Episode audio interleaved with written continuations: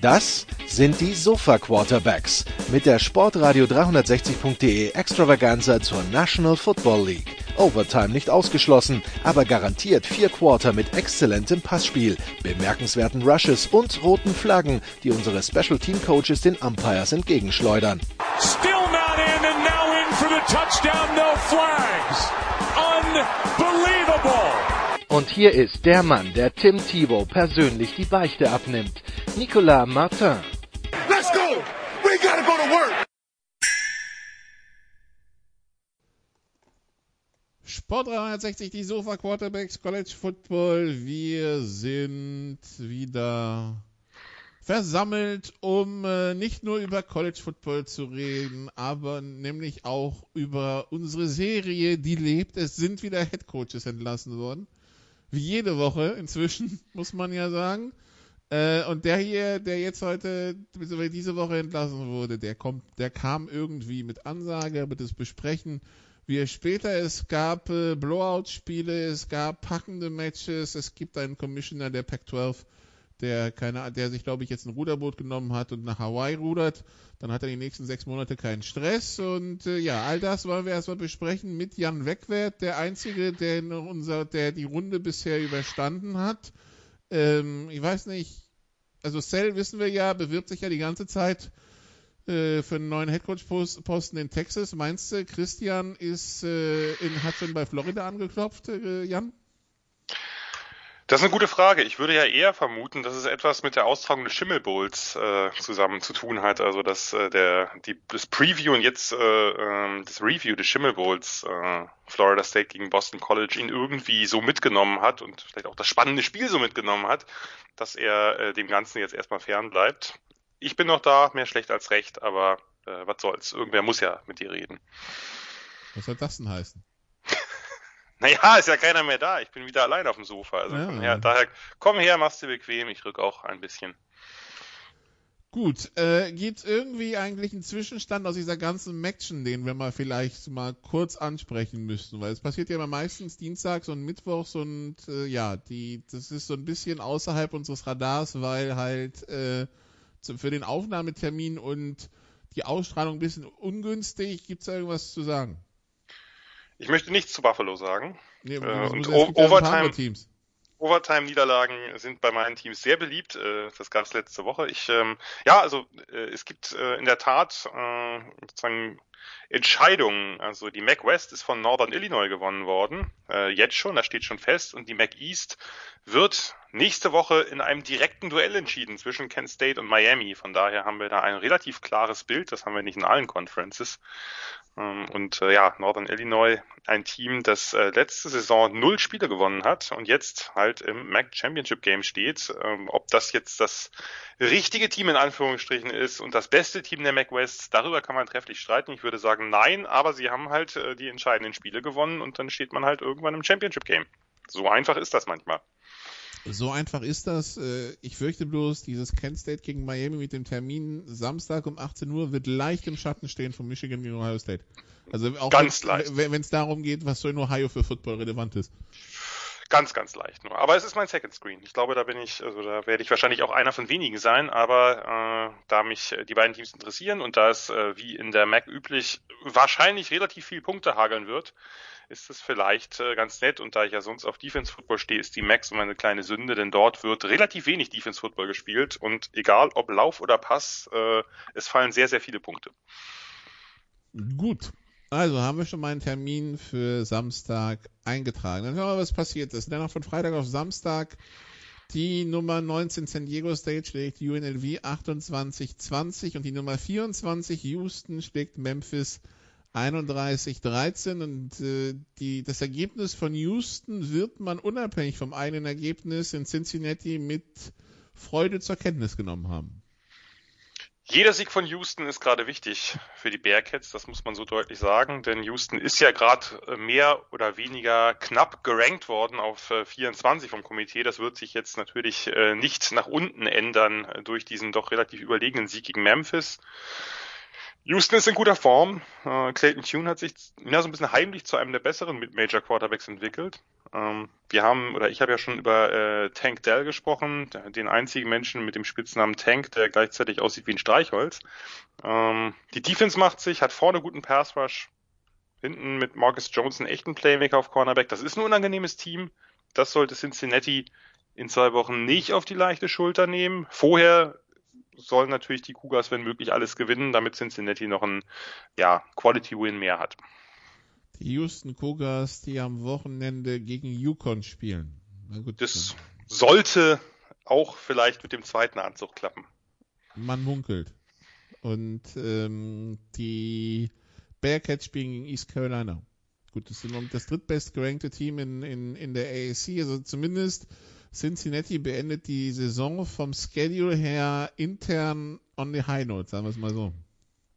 Ja, das, äh, das, das lässt sich so sagen. Also East Carolina ist jetzt kein, kein Bombenteam, aber zumindest leidlich gefährlich, hat mit Holton Arlas einen Quarterback, der vor zwei Jahren mal so vor komplett steil gegangen ist für ein paar Spiele. Das hat er äh, sich nicht bewahren können. Wer weiß, ob er sich vielleicht mal aufgehoben hat, jetzt alles nur für dieses eine Spiel gegen Cincinnati. Ich glaube da zwar nicht dran, aber das werden wir dann sehen.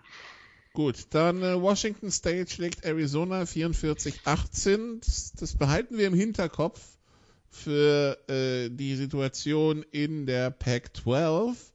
Und äh, ansonsten Air Force schlägt Nevada 41-39 nach dreifacher Overtime. Also, da war schon nach drei Overtimes entschieden. Ähm, nicht erst nach 328 wie zwischen Penn State und Illinois.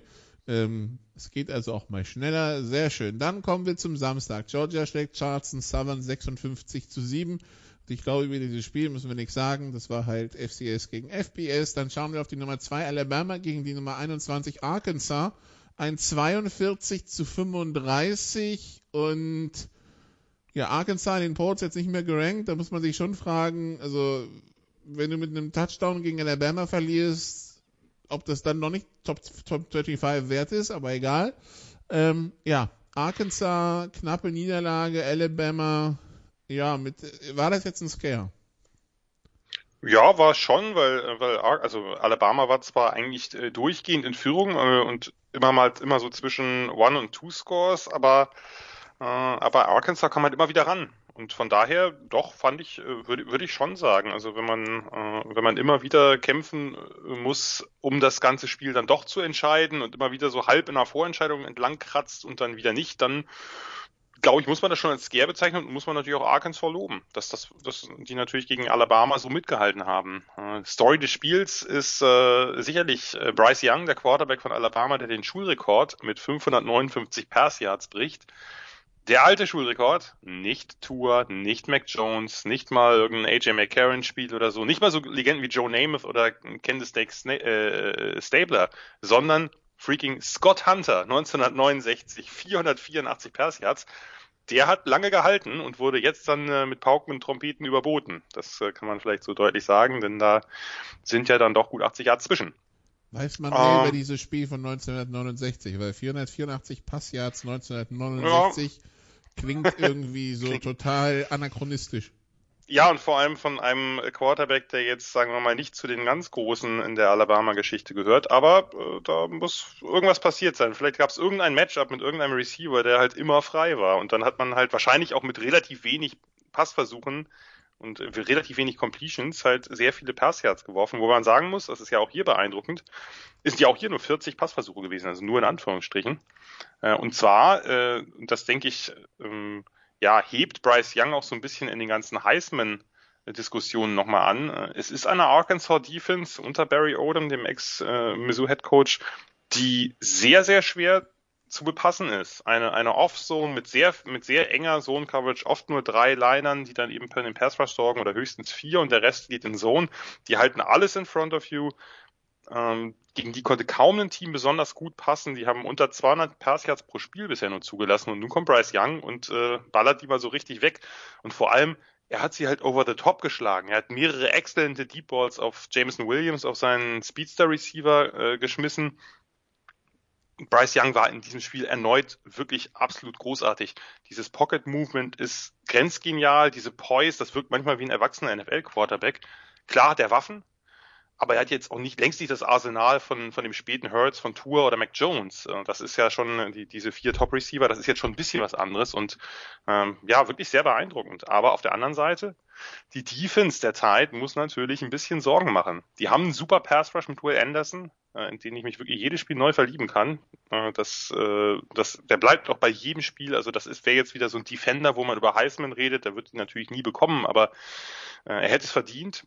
Henry To'o mit einem Monsterspiel. Also die Linebackers insgesamt sind recht viel geblitzt, auch für Saban-Verhältnisse. Aber dieses Secondary ist halt wirklich anfällig wie nix. Und zwar nochmal mehr, als ich eh schon dachte. Ich meine, KJ Jefferson, der Quarterback von Arkansas, ist bisher jetzt nicht als der große Passfeuerwerk-Quarterback äh, in Erscheinung getreten. Hier ging es aber hervorragend und so blieb halt Arkansas auch lange im Spiel. Äh, dieser, gerade dieser eine Catch and Run von Traylon Burks gegen die gesamte Barmer Secondary es war schon ja entweder eindrucksvoll oder peinlich, je nach Perspektive. Und äh, wie gesagt, Arkansas, Respekt, die haben alles versucht. Äh, Sam Pittman, der Headcoach, hat alles versucht. Äh, so ein, so ein Field Goal Fake Jump Pass. Wir hatten das ja schon als Punt Fake Jump Pass von LSU gegen Alabama. Jetzt hat man es halt wieder gegen Alabama gemacht und mit einem Field, aus einem Field Goal Situation raus. Hm? Der, der Holder, Holder war es, genau. Also der Panther und der Holder. Ähm, da weiß man halt gleich, äh, naja, dass irgendeine Stirnader von Nick Saban wahrscheinlich explodiert ist in dem Moment, nachdem sie zweimal jetzt gegen so ein gegen so ein Special Teams Jump Pass da äh, ja sehr offen waren und Saban wirkte echt angefressen nach dem Spiel. Der hat ganz schnell, sonst ist es ja so nach dem Spiel ist er dann also während des Spiels regt er sich auf, nach dem Spiel gibt er dann äh, Komplimente an Gegner und Komplimente an sein Team, aber diesmal hat er ziemlich lange aufgezählt, was alles nicht gepasst hat. Also diese Defense müsste besser performen die Secondary sieht nicht gut aus, die Special Teams. Also hat er, hat er doch relativ deutlich gemacht, dass er überhaupt nicht zufrieden ist mit dem Spiel außerhalb des Ergebnisses. Das ist natürlich okay. Und äh, wir werden sehen, ob er da irgendwelche Anpassungen vornimmt, weil es gab ja durchaus Spiele, wenn wir an Ole Miss denken, wo Alabamas Defense gegen eine sehr gute Offense ziemlich dominant aussah. Ich weiß nicht, warum diese, diese großen Schwankungen, woher die kommen. Ist mir nicht ganz erklärlich. Also man hätte Mäuschen spielen, also man oder man will Mäuschen spielen beim Training von Alabama diese Woche, ne? Ja, gerade am ersten Tag vielleicht das Videostudium vom Spiel oder so, da könnte es hoch hergehen. Ähm, ja. Nun, ich, ich habe übrigens mal geschaut, dieses Spiel von 1969, während du gerade referiert hast. Ja. Weißt du, wer der, we weißt du, wer der Quarterback auf der anderen Seite war? Äh, nie. Ich sage nur Ole Miss. Äh, War es Manning? Ja. Papa. Okay. Manning. Archie. Ja, logischerweise. Eher nicht das einige sicher. nee, so alt sind die alle noch nicht. Also selbst Peyton, der nicht bei Ole Miss gespielt hat, ist nicht so alt. Aber auch äh, äh sein Nacken vielleicht, aber sonst ja, nee. ähm, äh, ja, Archie Manning tatsächlich, Offensive Shootout mit sämtlichen NCAA-Rekorden äh, und nein SEC-Records. 33 32 Alabama. Ja, das war, ich meine, das war natürlich zu der Zeit, wo, ähm, wo es eben noch nicht diese ganz hohen Ergebnisse gab, war das natürlich schon ein ziemlicher Shootout, auf jeden Fall. Vor 62.000 Zuschauern. Ja. Ordentlich, Warum nicht? Ordentlich, ordentlich, ordentlich. Äh, die Woche davor hatte man Southern Miss mit 63 zu 14 aus dem Stadion geprügelt. Ja gut, ähm, aber halt Southern Miss. Aber der Rest ist tatsächlich um einiges enger gewesen. Gut, also, soviel zu Scott Hunter, der später dann Quarterback bei den, als Quarterback von den Packers gedraftet wurde und äh, äh, zu genau. Bryce Young und zu Alabama und zu Arkansas. Äh, Alabama, nächster Termin natürlich jetzt am Wochenende der Iron Bowl gegen Auburn. Das äh, natürlich der Klassiker am äh, Thanksgiving-Wochenende 21.30 Uhr dann das CBS-Spiel. Wir schauen weiter, was so passiert ist. Und im Spielplan steht, dass Oregon bei Utah antreten sollte. Jan? Aber irgendwie ja. hatte man das Gefühl, dass nur Utah auf dem Platz stand. Oregon verliert, verliert 7 zu 38. Ähm, ja, auch da mit einer Phase, die so ein bisschen an letzte Woche, tut mir leid, Cell, an äh, Kansas gegen Texas erinnerte, weil du, du stehst da mit, mit 0-14 als Oregon eine Minute vor Schluss und dann ist dann dritter Versuch, wo sich alle denken, naja, also jetzt müsstet ihr als Defense mal halten. Und dann gehst du nicht mit 0,14 oder 0,17 in die Halbzeit, auch nicht mit 0,21, sondern mit 0,28, weil du nicht nur einen Touchdown kassiert, sondern danach den Ball so bewegst und äh, Utah so die Auszeiten nimmt, dass du tatsächlich noch einen 78 Yard Punt Return zur Halbzeit kassierst. Wie das möglich ist, ist mir immer ein Rätsel, aber ich meine, kick das Scheißding noch einfach ins Aus. Ja, 0,28 und dann war es vorbei. Ja, äh, Also ich habe ich hab bei sowas und ich meine, ich kann ihn verstehen. Immer Tom Coughlin nach dem Return von Deshaun Jackson so Ja. vor, vor den Augen, wie er mit hochrotem Gesicht seinen Panther zur Sau macht. der Panther hat auch nicht mehr so lange überlebt in der NFL und bei den Giants, wenn ich das jetzt äh, richtig erinnere. Also der hat äh, sein, dessen Karriere war jetzt nicht noch ultra lang danach. Äh, Aber ich, mein, ich kann es irgendwo verstehen. ja, auch in diesem Fall, ne, das ist halt, das ist halt, ähm, Ja, kick das Frage, ob Scheißding ins Aus. Kein Return, Ende. Wir sind nicht in der XFL.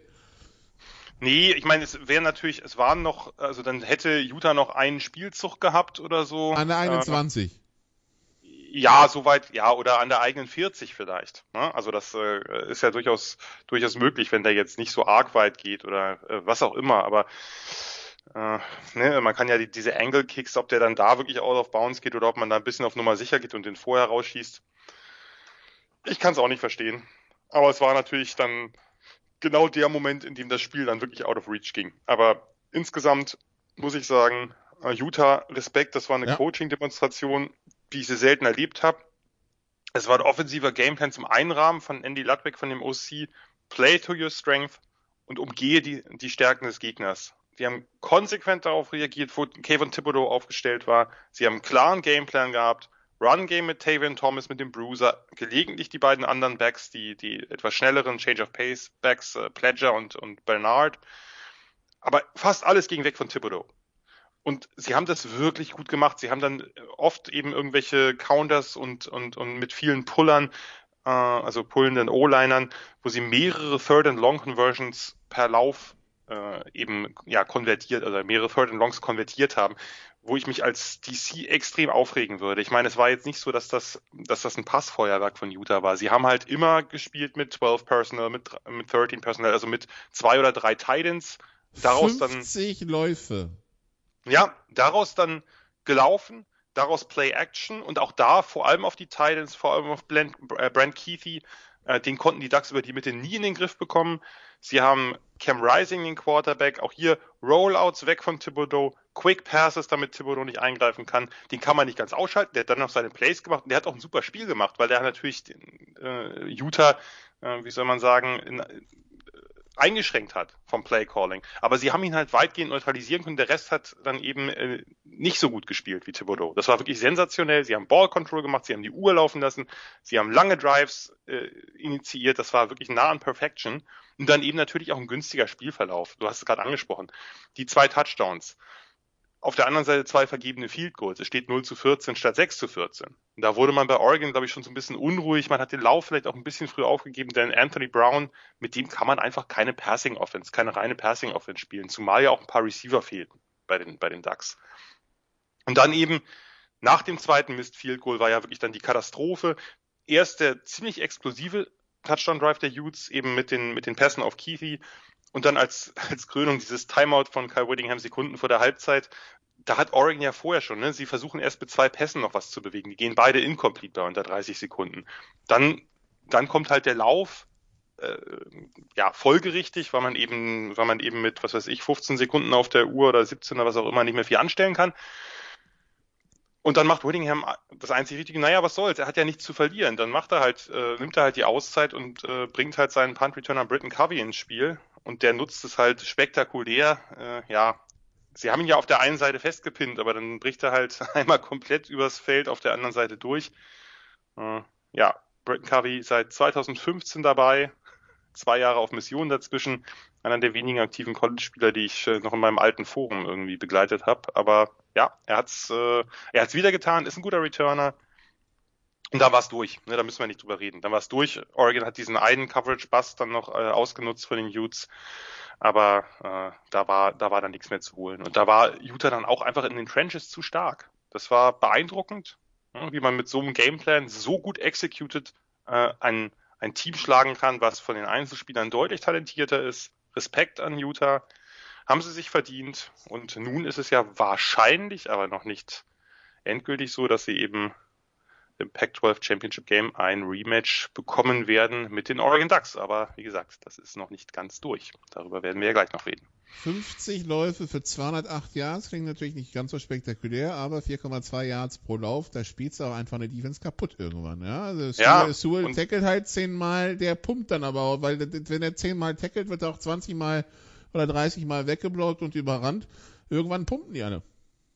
Ja, der hat halt trotzdem, also der hat äh, schon ein paar sehr gute Plays gemacht. Aber Ist richtig. Und vor allem Longest Run 17 Yards. Also die hatten, die hatten im, äh, im Run-Game, was sie, was eben ihr, ihre Basisverhalten, sie halt kein wirkliches Big Play. Sie hatten einen, einen Big Play von, von Keith im Pass-Game über die Mitte und ansonsten waren das halt alles unter 20 Yard Plays, aber die haben halt die ganze Zeit die Uhr bewegt. Diese Drives dauerten gefühlt immer ewig.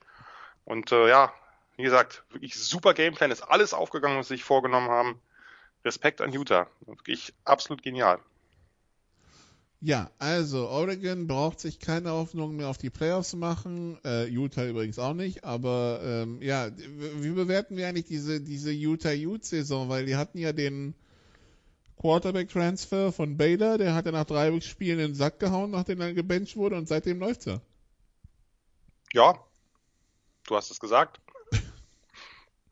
Was soll ich, also Cam, Cam Rising ist die bessere Alternative. Äh, Ist eben auch jemand, der äh, das konnte Brewer auch, aber er kann halt, äh, er macht keine Fehler. Das ist das, das erste große Moment, wenn du diese, wenn du so eine Offense spielst, darfst du keine Fehler machen. Der wirft halt kaum Interceptions, glaube ich, zwei gehabt die ganze Saison. Äh, Der kann noch nebenbei laufen, der verteilt den Ball gut. Sie spielen eben diese sehr lauflastige Offense, die eben auch sehr viel in der Mitte agiert, eben mit diesen ganzen Titans, die sie haben. Das ist eine Stärke. Sie haben halt auf der Titan-Position ein paar mehr Spieler, die gut blocken können, die auch gut fangen können. Warum willst du es nicht, warum willst du es dann nicht so spielen? Tun wenige. Äh, Utah tut's. Und äh, ja, und in der Defense haben sie halt, äh, haben sie halt einfach einen ja, super Linebacker, äh, insbesondere mit, mit Devin Lloyd, ähm, der, der auch hier wieder ein gutes Spiel gemacht hat, mit Nephi Sewell, also dem äh, nächsten Sewell-Bruder, äh, die halt hinter der Line halt wirklich ziemlich viel wegräumen. Das ist, die, die Line ist, ist nicht schlecht, die haben einen guten, vernünftigen Pass Rush, keine besonders bekannten Spieler, vielleicht auch keine Spieler außerhalb von Devin Lloyd, die jetzt in der Draft besonders hochgehen, aber die Einheit funktioniert. Ja, sehr, sehr gutes Team, wie immer sehr gut gecoacht, sehr gut eingestellt, äh, werden unangenehm zu, äh, im, Rematch oder vielleicht dann auch, ist ja durchaus auch möglich, dass Utah vielleicht noch ein, noch ein New Year's Six Bowl erreicht. Who knows? Ja, wir sprechen über die Pac-12 und da kann sich Christian Schimmel nicht nehmen Da ist er. lassen, natürlich sofort dazu zu stoßen. Hallo Christian. Einen wunderschönen guten Abend. Ich bitte meine Verspätung freundlicherweise sowohl von euch als auch den geneigten Hörerinnen und Hörern durch meine kommunalpolitisch unfassbar, unfassbar, unfassbar, unfassbar relevante Arbeit zu entschuldigen. Aber jetzt bin ich ja da und jetzt kann die Langeweile losgehen. Oh, das, war, das, Wochenende, das Wochenende war ja alles andere als langweilig, Christian. Also von daher, also da, damit, Nee. damit holst du uns nicht ab. Ey, was mich übrigens gerade abgeholt hat, ist, dass Jason Garrett nicht mehr OC der Giants ist. So sad. Ja, das haben wir auch. Äh, So, so oh ja, ja, sehr gut, sehr, sehr gut. Ja, meine Leitungen sind heute etwas länger.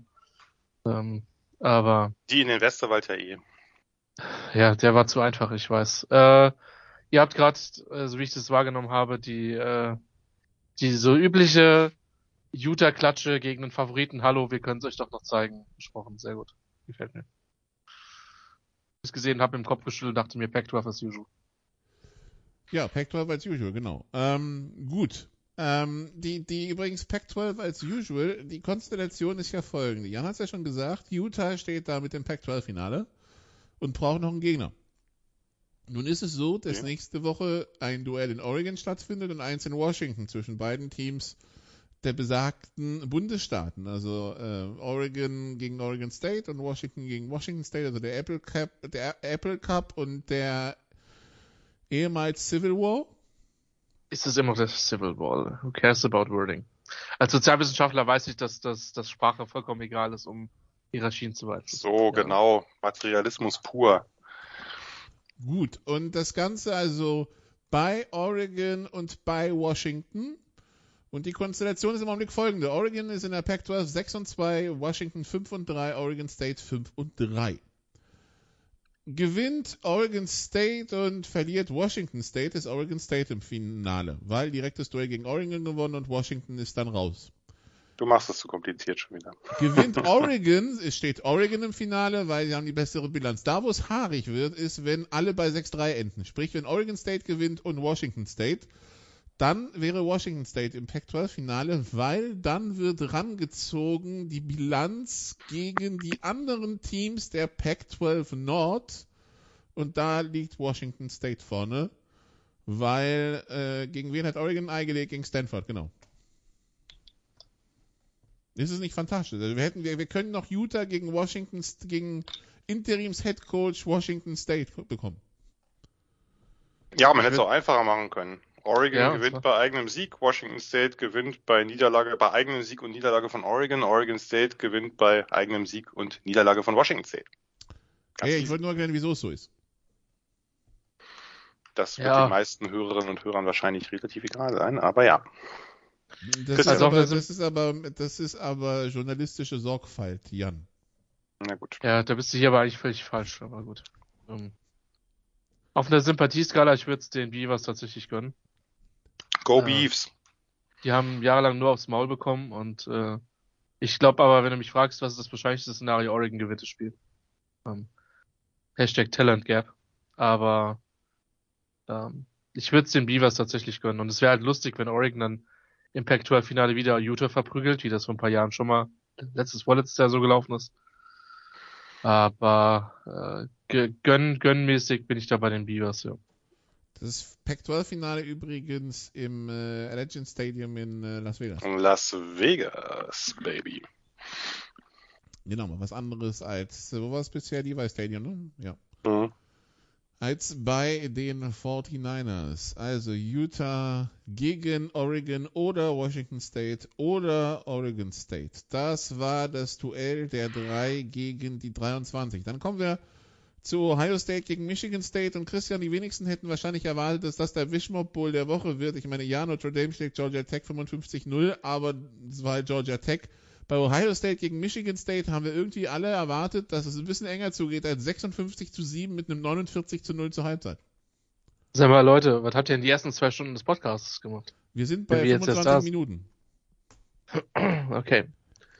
ähm, Aber wir, wir haben natürlich ausführlich über die Mac schon geredet und äh, ja. Sehr ausführlich. Ich habe nicht mal ein einziges Team vorgestellt.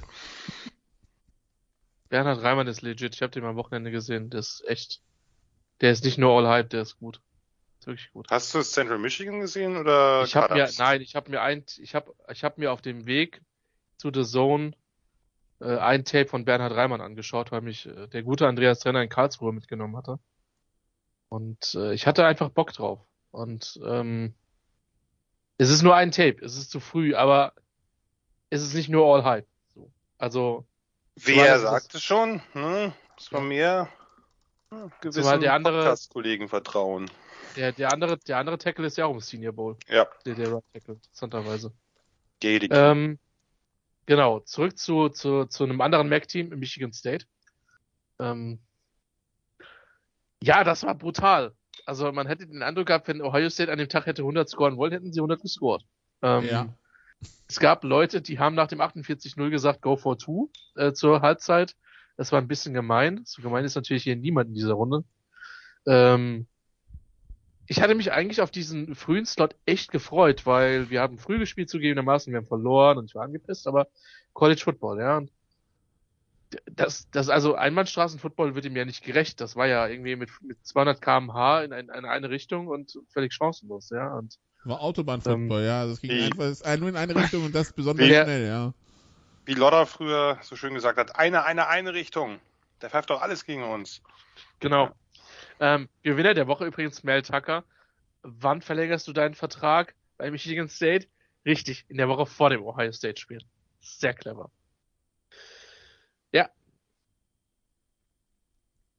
Das war jetzt so wieder die, die, das Angst Ohio State, äh, Jan, oder? Ja, davon rede ich ja seit ein paar Wochen. Das ist halt, äh, das ist halt, die sind halt wieder, die sind halt wieder richtig, richtig gut in Form gekommen. CJ Stroud, Welt, seine Weltklasse-Receiver gegen diese überforderte Secondary des Spartans, gerade die Outside-Cornerbacks, das äh, war ja vorher schon, man war vorher schon die Schwachstelle, die reichen halt aktuell leider nicht für Höheres. Das war schon die gesamte Saison so. Michigan State hat ja irre viele Pass-Yards abgegeben, aber eben durch opportunistische Defense, durch einzelne Big Plays, durch ein bisschen Pass-Rush und eben auch durch ihre Offense gewonnen. Äh, Mel Tucker hatte ja, das muss man ihm natürlich auch entschuldigen, anrichten, hat ja vor Saisonbeginn kaum Cornerbacks auf Scholarship im Team. Die mussten sich halt dringend im Transferportal bedienen, haben sich dann halt ein paar geholt von größeren Programmen. Kimbrough von Florida, Williams von Alabama. Er hat ja jetzt auch noch versucht, der Secondary so einen Spark zu geben, indem er den dritten Transfer, äh, Marky Lowry, in die, in die Startelf befördert hat statt Williams, aber das ist völlig egal gewesen. Gerade außen eben Chris Olave, Garrett Wilson, die haben alles gemacht, was sie wollten. Die beiden standen zunächst mehr im Rampenlicht als mit dem Jigba im Slot. Das hatte ich auch so erwartet, weil du eben dieses Warten Stevens außen wirklich gut attackieren kannst. Und auch ein Lob, was natürlich dann immer ein bisschen untergeht an die O-Line der Buckeyes, denn, denn Sparty hatte vorher oft eben mit viel Pressure einiges hinten ausgleichen können, einige Schwächen, aber da kam gar nichts zu Stroud durch. Der konnte ja wirklich ganz gemütlich in der Pocket äh, stehen und, äh, und sich aussuchen, welcher Receiver jetzt die noch größere Separation hat. Das war schon echt beeindruckend. Und auch auf der anderen Seite, die, die Defense hat früh Kenneth Walker gestoppt, dann hat der Flo des Spiels ja den, den Running Back auch ein bisschen aus dem Spiel genommen.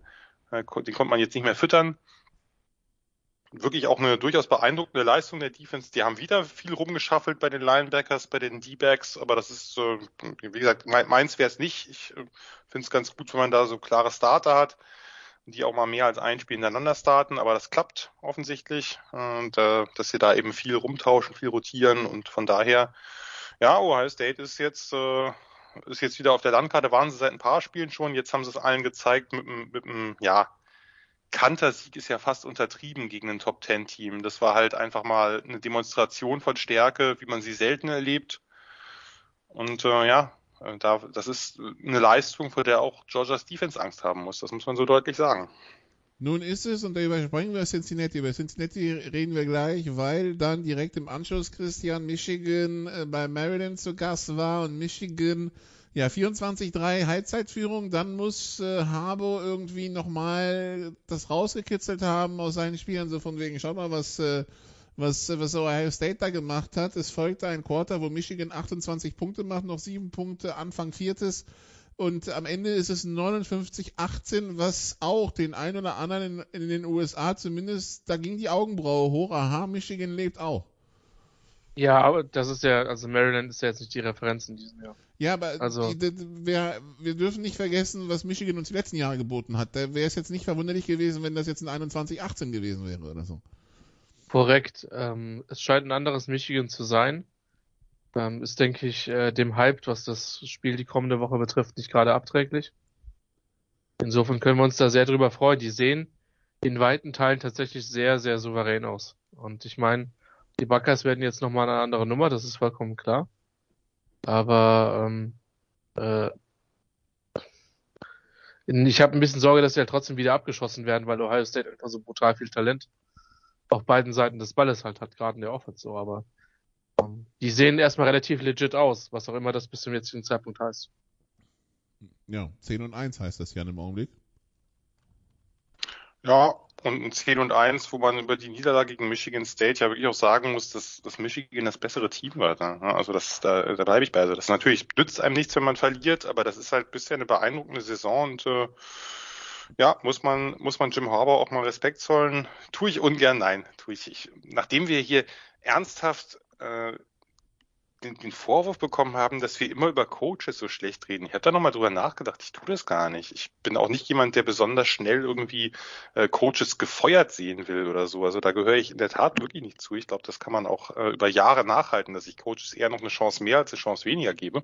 Aber sei es drum, äh, offensichtlich scheine ich oder scheinen wir Coaches immer sehr negativ zu betrachten. Also den Hotseat äh, ja. bei Harbo andere schon auf. Das war Eben. jetzt, also da haben wir nur von außen drauf geschaut in Bezug auf die Temperatur, die wir wahrnehmen, ja. Ähm.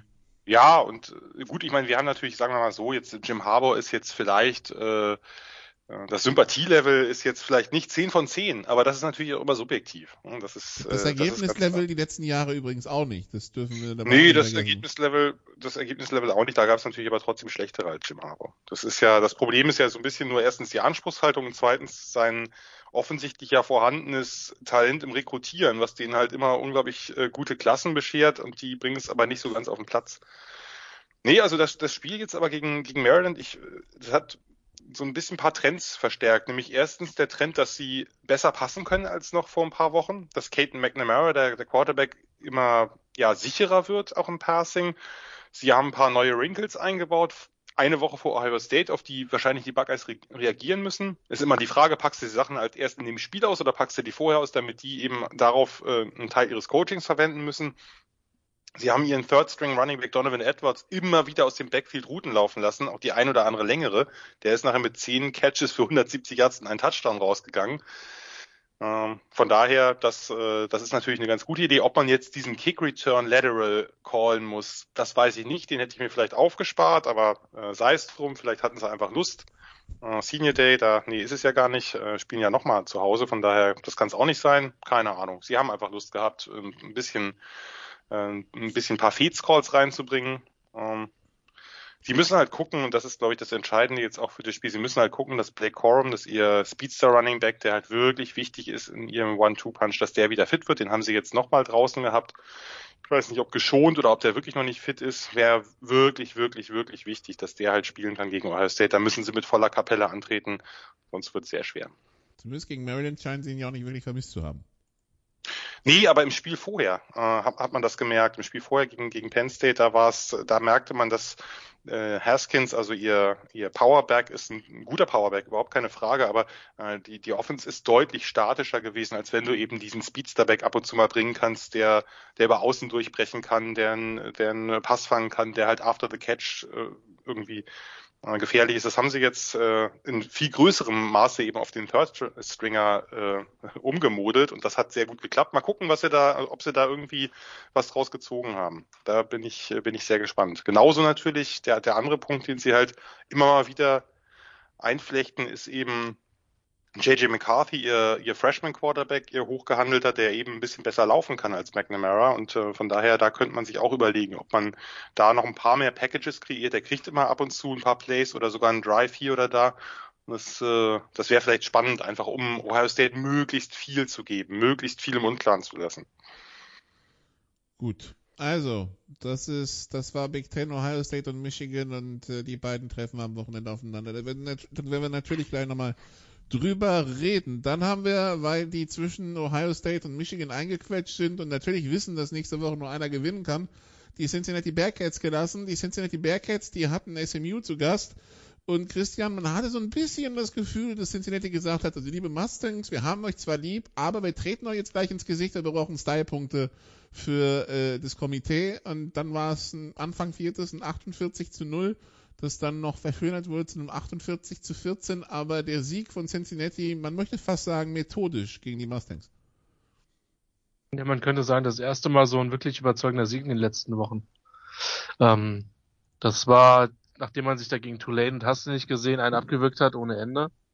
Das war mal eine andere Nummer, ja, und äh, das war so eine der weiteren Enttäuschungen des Wochenendes weil ich mich da wirklich äh, auf dieses Spiel gefreut hat. Für Sonny Dykes wird es egal sein, der wird trotzdem einen Headcoaching-Job bekommen. Vermutlich den von TCU, schätze ich mal. Aber das war, das war viel deutlicher, als wir das gedacht haben. Und ich meine, SMU hat einige Teams geschlagen, hat eine gute Bilanz gehabt, ähm, hatte Probleme gegen die guten Teams in der Schedule. Daher kamen auch die entsprechenden Niederlagen und jo. Äh, Cincinnati hat denen mal klar die Grenzen aufgezeigt und nach dem Motto, hallo, wir sind auch noch da. Ähm, und äh, wie gesagt, durch das, was jetzt in der Pac-12 passiert ist, durch die Niederlage, durch die brutal deutliche Niederlage von, von Michigan State ähm, und durch das Chaos, was in der HTC halt auch herrscht, mal wieder, ähm, war das für die ein sehr, sehr gutes Wochenende. Einer der Gewinner des Wochenendes für mich, die Bearcats. SMU, die äh, in der Saison TCU geschlagen haben, die nur knapp gegen Houston und knapp gegen Memphis verloren haben, also mit sieben und drei Punkten und jetzt von Cincinnati also komplett überfahren wurden. Jan, das war jetzt eigentlich nicht Laufkundschaft. Also das war eins der besseren Teams in dieser AAC. Ja, das war auch ein Team, bei dem man gedacht hätte, dass sie eben Cincinnati gefährlich werden können, weil sie eben diese gefährliche Passing Offense haben mit, mit einigen vertikalen Elementen, nicht mehr ganz so viel wie die letzten Jahre, aber einfach diesen, ja, drei Receiver plus Receiving Titan, die alle richtig gut sind, äh, mit, mit zwei Backs, die vernünftig sind. Das war eigentlich eine Offense, man dachte jetzt, nachdem gerade Cincinnati ja auch gegen wesentlich schlechtere Offenses so Probleme hatte die letzten Wochen. Und dann kommt so ein Spiel raus, was wirklich ansatzweise ideal verläuft für die Bearcats. Ein erster Drive, der, der Touchdown, eine tiefe Pass auf Tyler Scott, das war dann schon, äh, war dann schon ein erstes Statement. Und danach war, waren die Bearcats einfach in Kontrolle. Es hat geholfen, dass Jerome Ford, dass der Running Back wieder fit war, aber es war das, das eine Spiel, wo das Passing Game jetzt mehr im Vordergrund stand, wo Desmond Ritter als Quarterback mehr im Vordergrund stand. SMU ist anfällig in der Secondary, das hat er super ausgenutzt. Das ging im Passing ja fast alles über die Receiver. Das ist ungewöhnlich bei Cincinnati. Die sind sonst, äh, bauen sie mehr ihre Titans ein, äh, manchmal auch die Backs. Krönung dann der Cincinnati Special mit Pass vom, vom Receiver Jordan Jones auf Ritter zum Touchdown. Aber letztlich das Entscheidende war die andere Seite. Die Story des Spiels war die Defense. Die hat ein überragendes Spiel gegen diese Passing Offense gemacht. Eine Passing Offense, die eben auf Big Plays aus ist. Und das hat von Anfang an nicht geklappt und zwar mal so gar nicht. Ne, die äh, Tanner Mordecai, der, der Quarterback, selbst am Ende mit den beiden Garbage Time Touchdowns, der geht raus mit 15 von 26 für 66 Yards. Das ist, das klingt nach, nach Tim Boyle oder so, ne? Also Detroit Lions, aber nicht nach, nach SMU Football. Schlüssel war halt schnelle Pressure. Die Pressure kam wirklich gut durch, durch die Line mit MyJ Sanders außen, mit Curtis Brooks durch die Mitte. Gerade diese Inside Pressure hat die gekillt.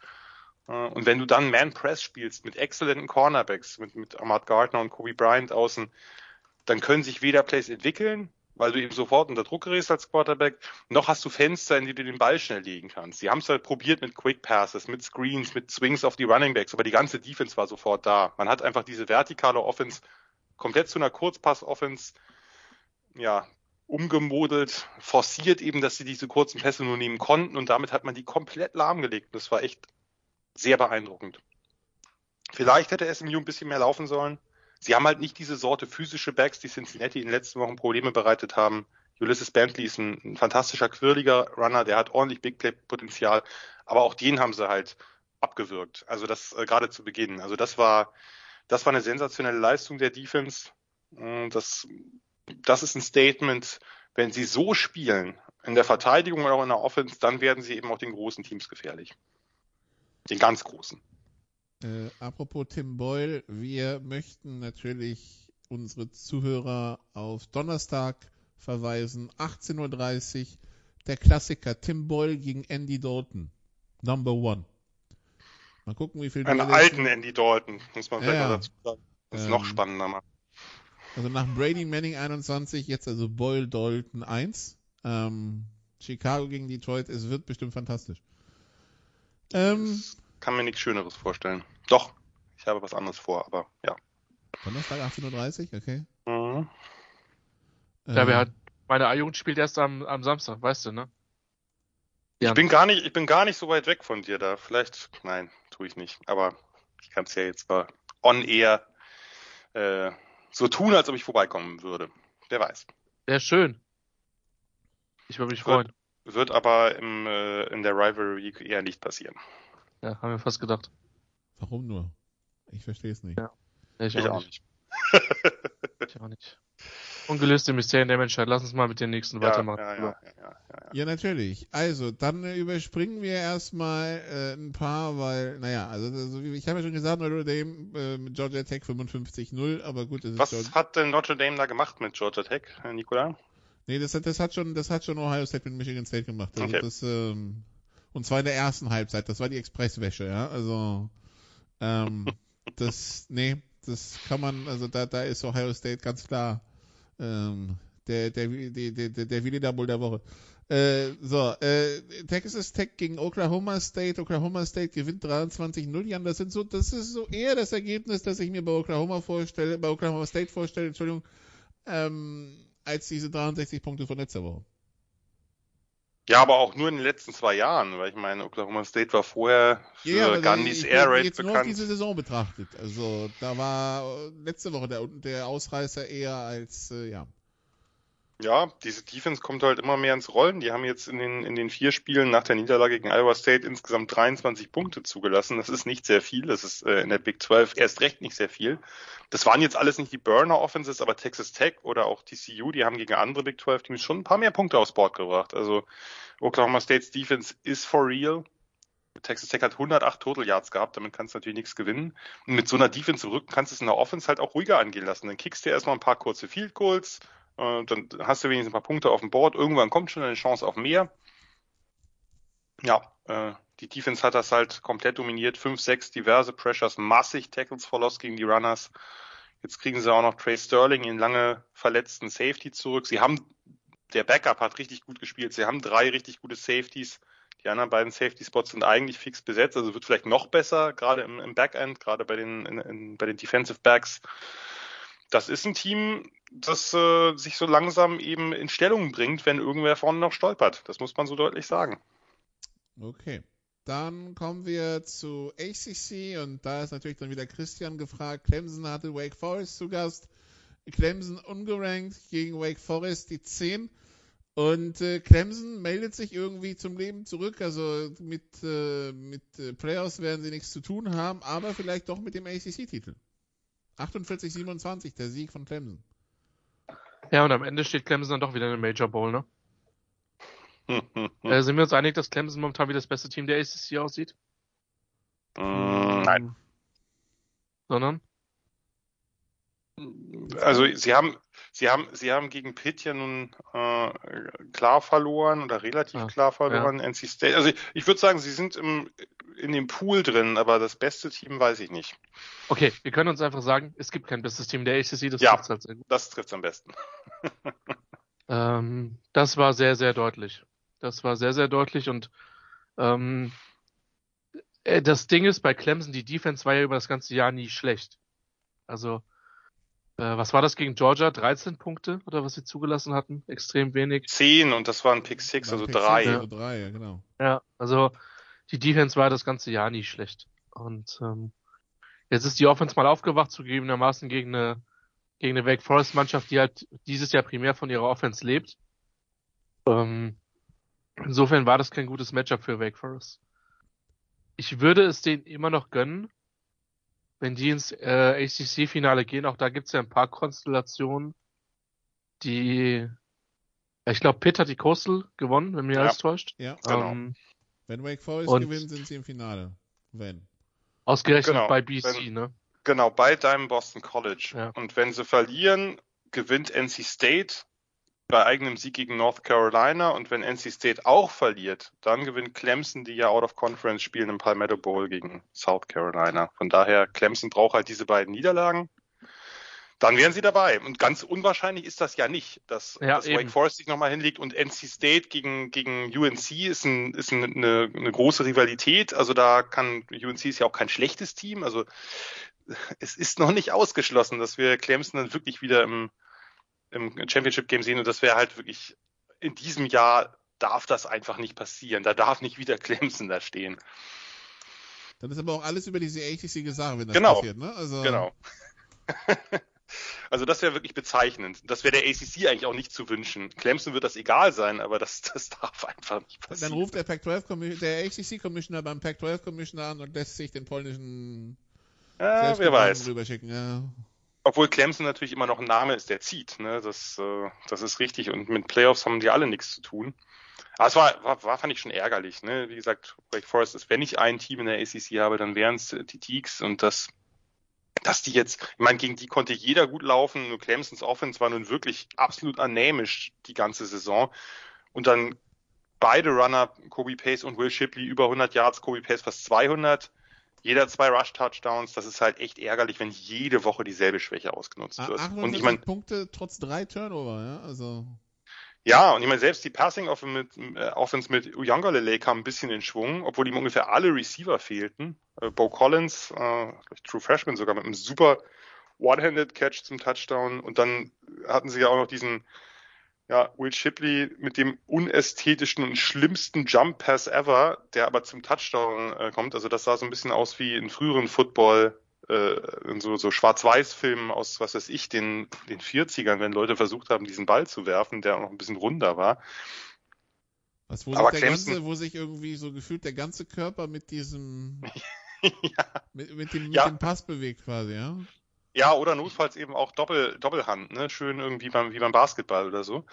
Äh, aber hier Clemsons Defense wirklich sehr beeindruckend. Die haben halt diese Slow-Mesh-Offense, die ja keiner stoppen konnte bisher. Die haben die halt mit super viel Pressure up front lahmgelegt. Ähm, die D-Line war stark, die haben die Linebacker immer wieder auf Blitzes geschickt und darauf hatte Wake Forest eben überhaupt keine Antwort.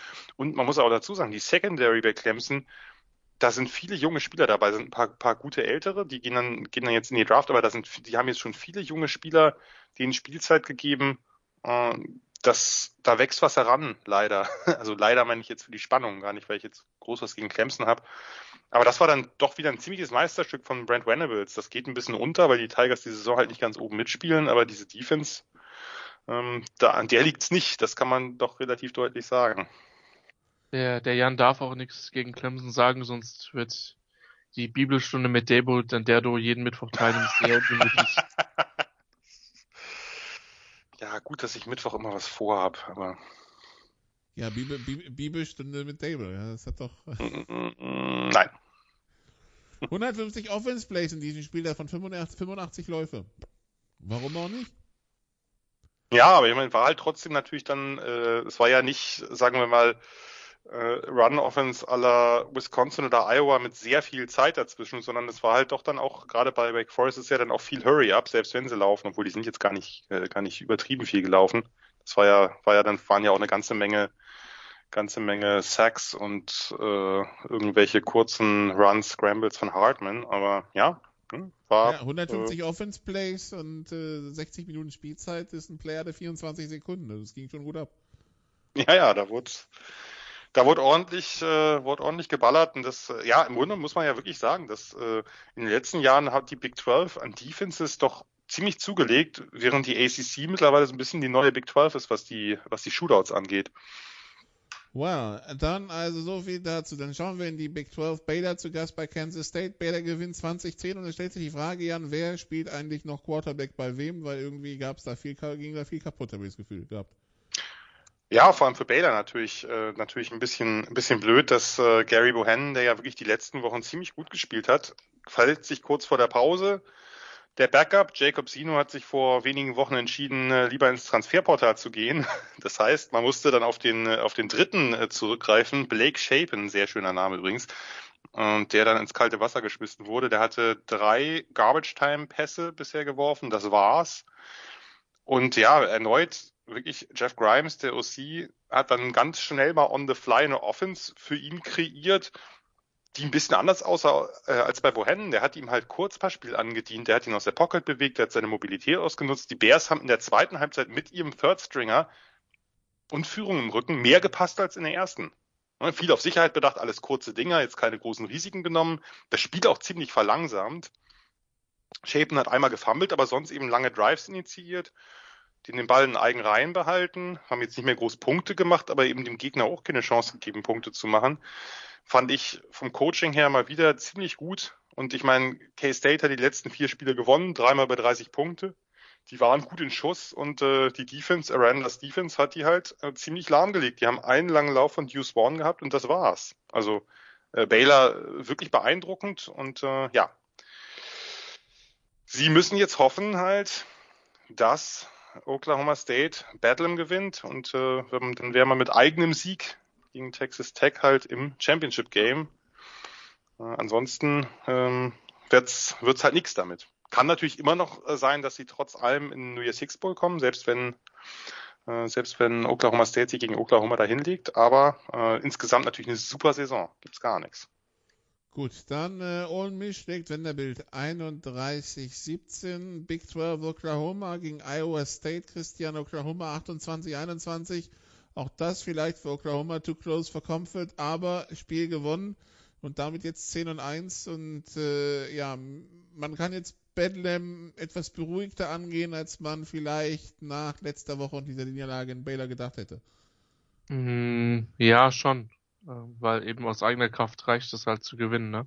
Ja. Das ist mal das Wesentliche, glaube ich, was da rausgekommen ist. Dass es eine harzige Saison ist, dass Oklahoma, glaube ich, keinem Angst macht im Moment in der Offense wie in den letzten Jahren.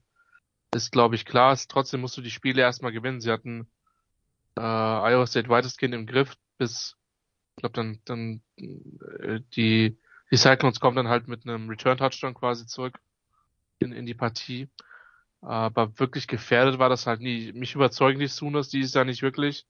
Vermutlich werden sie deswegen Oklahoma State mit 30 wegprügeln, aber ähm, ich weiß es nicht. Also normalerweise, für mich gehen sie insofern als Außenseiter in die Partie, weil, weil die Cowboys für mich, und das hätte ich nie gedacht, dass ich das mit meinem Mike Gundy Team sage, die sehen wie das komplettere Team aus. Und äh, ja, wie, wie gesagt, die Message nach dem, nach dem Spieltag ist, sie können es aus eigener Kraft schaffen, das ist das Wesentliche. Ähm, und alles andere muss gespielt werden. Und äh, für ein Playoff-Komitee wird es auch dann schwer, an einem, an einem 12 und 1 Oklahoma vorbeizukommen mit, mit einem Big 12 Championship Game, wenn es soweit kommt. Also, die sind meiner Meinung nach noch absolut mit in der Verlosung. Wobei sich das, Glaubst Komitee bisher, wobei sich das Komitee bisher relativ unbeeindruckt von Oklahoma gezeigt hat, wenn man das mal ganz ehrlich betrachten will. Also ich glaube, sie sind in der Verlosung, aber aber 12 Ja, ja, und ich- 1, also ich Big bin 12 Champion. Ich bin Also glaube ich, Prinzip das bei passiert, dir. ich weiß es nicht, aber boah. Also ich finde sie vom Eye-Test her halt so oft so unimpressive. Also sie haben dann diese, diese occasionally Blowouts, aber dann hast du halt das Spiel, du hast das Kansas-Spiel, was halt echt hässlich war. Und, ja. Also ich Ja, sehe ich- sie nicht als vier, vier, als eines der vier besten Teams in der College Football, so. Absolut nicht. Aber West Virginia war eklig. Texas, brauchen wir nicht drüber reden. Nebraska war knapp. Kansas State war knapp. Ja. Oklahoma 2021. Wir werden sehen. Bedlam nächstes Wochenende. Und äh, auswärts bei Oklahoma State, ne? Also. Ja. Ähm, das wahrscheinlich auch noch ganz Besonderes. So, BYU schlägt Georgia Southern 34-17, dann Wisconsin gegen Nebraska 35-28. Christian, wir haben beide die zweite Halbzeit von diesem Spiel geschaut und äh, ja, irgendwie, äh, man, man, kann mit, man kann mit Jan nachfühlen, wenn man sich das so anschaut. Äh, ich hatte harte Chargers-Vibes zum Teil, was ne, die, diese Nebraska-Saison dieses Jahr betrifft. Weil du grundsätzlich alles innerhalb von einem One-Score verlierst und du äh, so oft da dran bist. Und äh, ich war ja froh, dass du auch eingeschaltet hast, weil ich, ich gehe halt rein und ähm, äh, Pick Martinez und äh, Das war mir Äh, vor ein paar Wochen passiert. Das passiert, glaube ich, öfter. Ja, und dann prügelt halt Wisconsin die der Nebraska übers Feld zum, ich weiß gar nicht. Und Nebraska ist war halt immer wieder auf dem Touchdown dran. Und wir haben ja in dem Podcast darüber geredet, dass wir alle Wisconsin eher auf dem auf dem Auftrieb sehen und äh, verbessert zu Saisonbeginn. Ich glaube, ähm, spielen die in Woche zwei gegeneinander, gewinnt Nebraska das Spiel. Aber so ist es halt so ein Nein. bisschen. Ne? Die ist doch egal in welcher Woche, sie verlieren alles knapp. Ja, jetzt alle acht Spiele waren ja im Grunde genommen One-Scores, bis auf das gegen Ohio State, wo es kurz vor Schluss das Field Goal von Ohio State gibt, was aus sechs, neun Punkten macht. Aber im Grunde genommen ist das ja auch ein One-Score, äh, Ja, One-Score ja, vom ja. Verlauf her. So, Ja. es ist egal wann, sie verlieren sie eh. Außer gegen Northwestern, da lief's dann, aber ja. Da lief's dann, ja. Aber ich kann Jan kann's echt verstehen. Also ich kann deinen Ärger ähm, in Und der am, Ende, Hinsicht und, am Ende war, und am Ende war es eine PI, tut mir leid, liebe Schiedsrichter, aber Ja, aber das ist dann auch, weißt du, das da, da, da war ich schon, da war ich schon drained irgendwie, da habe ich mich nicht mal mehr aufregen können drüber. Aber es ist doch wirklich, also, weißt du, oder wisst ihr jetzt, ich mir ist gar nicht so, möchte es gar nicht so lang machen, aber Frost, ich habe ja die letzten zwei Wochen schon genug gerantet, aber dann stellt er sich hin. Ich meine, er ist gerade so seiner Entlassung von der Schippe gesprungen, entlass, entlässt halt ein paar Trainer, äh, dann kommt die PK, da erwähnt er das auch nochmal, das wirkt alles so, als ob der da auch ein bisschen zu, sagen wir mal, gedrängt wurde. Und dann wird er gefragt, na ja, sein Special Teams Coach, der eigentlich der Outside Linebacker Coach ist und das so nebenbei übernimmt und wie man jetzt die letzten Wochen ja gesehen hat, nicht so wahnsinnig erfolgreich. Ja. Also die Huskers sind in allen Metriken, egal was man bemüht, halt eins der schlechtesten drei, vier Special Teams in der FBS, also von 130 Teams. Und da stellt er sich da hin und sagt, it's not a special team issue, it's a specialists issue. Also wirft Wow. halt Kicker und Panther über, unter den Bus. Und der aller, das allererste Special Teams Play nach diesem, nach dieser dummen Aussage ist halt der Kickoff Return Touchdown von, von Wisconsin. Das ist doch Bad Karma oder das kann man doch gar nicht mehr fassen. Also ich meine, Wenn der Kicker halt nicht tackelt. Ja, genau. Da muss man es natürlich dann auch am Kicker festmachen. Der, der hat halt einen, einen kurzen Kick gesetzt, aber der ging halt, der ging halt an der 5 oder 7 zu Boden. Also das war jetzt eigentlich so ein Ding, wo du, wo du den, also der eigentlich kein schlechter Kick, weil dann muss der Returner den erst aufnehmen, das verlangsamt alles. Da gibt's natürlich auch immer Momente, dass dann das Timing beim, beim Coverage-Team durch ist, aber da, da denkst du doch wirklich, Junge, da kriegst du die Strafe gleich, gleich serviert mit dem allerersten Play danach. Und dann hast Ich du hasse, wieder ein, ich hasse sowas. Ich hasse sowas hast- wirklich. ja, vor allem wenn du gerade, du bist halt gerade, du hast halt wirklich Glück, dass du eben diesen, diesen Ruf hast, dass du eben so viele Spiele knapp verloren hast, dass der AD dich kennt, der neue, weil ne, sonst ein neuer AD heißt natürlich auch gleich, ich will meine neuen Leute da drin haben. Trev Alberts, der kennt ihn quasi äh, noch aus äh, nicht gemeinsamen Zeiten, aber die sind halt nicht weit auseinander von der Spielzeit bei den Huskers. Und du springst gerade wirklich der Entlastung von der Schippe und dann haust du erstmal so einen raus und anstatt einfach zu sagen, hey, unsere Special Teams sind wirklich Grütze und ich überlege mir halt vielleicht doch einen hauptamtlichen Special Teams Coach einzustellen. Nein, natürlich, der, der Outside Linebacker Coach wird das schon richtig, richtig gut können. Nicht. Ähm, naja, ähm, und dann hast du, dann hast du dieses Spiel danach, das ein bisschen anders lief als die anderen, weil diesmal hat die Defense einen, höheren Anteil an der Niederlage gehabt, aber und die Offense konnte den Ball bewegen, wie, wie lange keine Offense mehr gegen Wisconsin's Defense. Die hatten Mitte des Second Quarters die durchschnittliche Yardzahl, die Wisconsin's Defense zugelassen hat, schon, schon getoppt.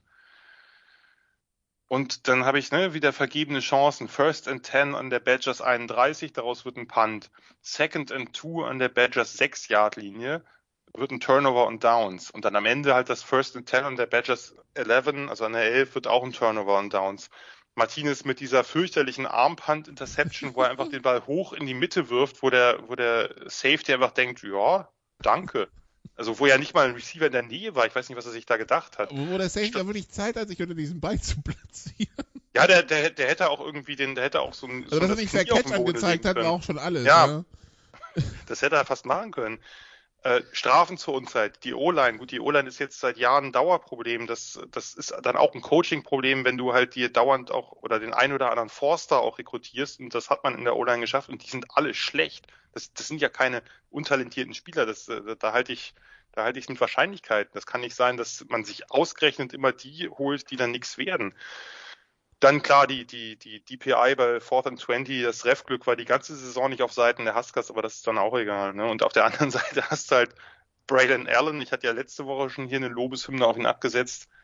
Dieser, dieser Typ ist ja auch schon krass, der, der, der Running Back von den Badgers. Der ist 17, der sieht irgendwie gefühlt aus schon wie Derrick Henry und spielt auch so. Und 6'2, Vor allem, 240. du wusstest, was irgendwie. kommt und du wusstest, aber die wusstest, die kriegen es auch nicht gestoppt. Ne? Das ist ja wie ein Bulldozer. Ja gut, das ist bei Wisconsin natürlich oft so. Ne? Das, das, Ja, da, ja, da habe ich aber das natürlich schlechte wie, Erfahrungen wie gemacht. du schon mit- gesagt hast, der ist 17.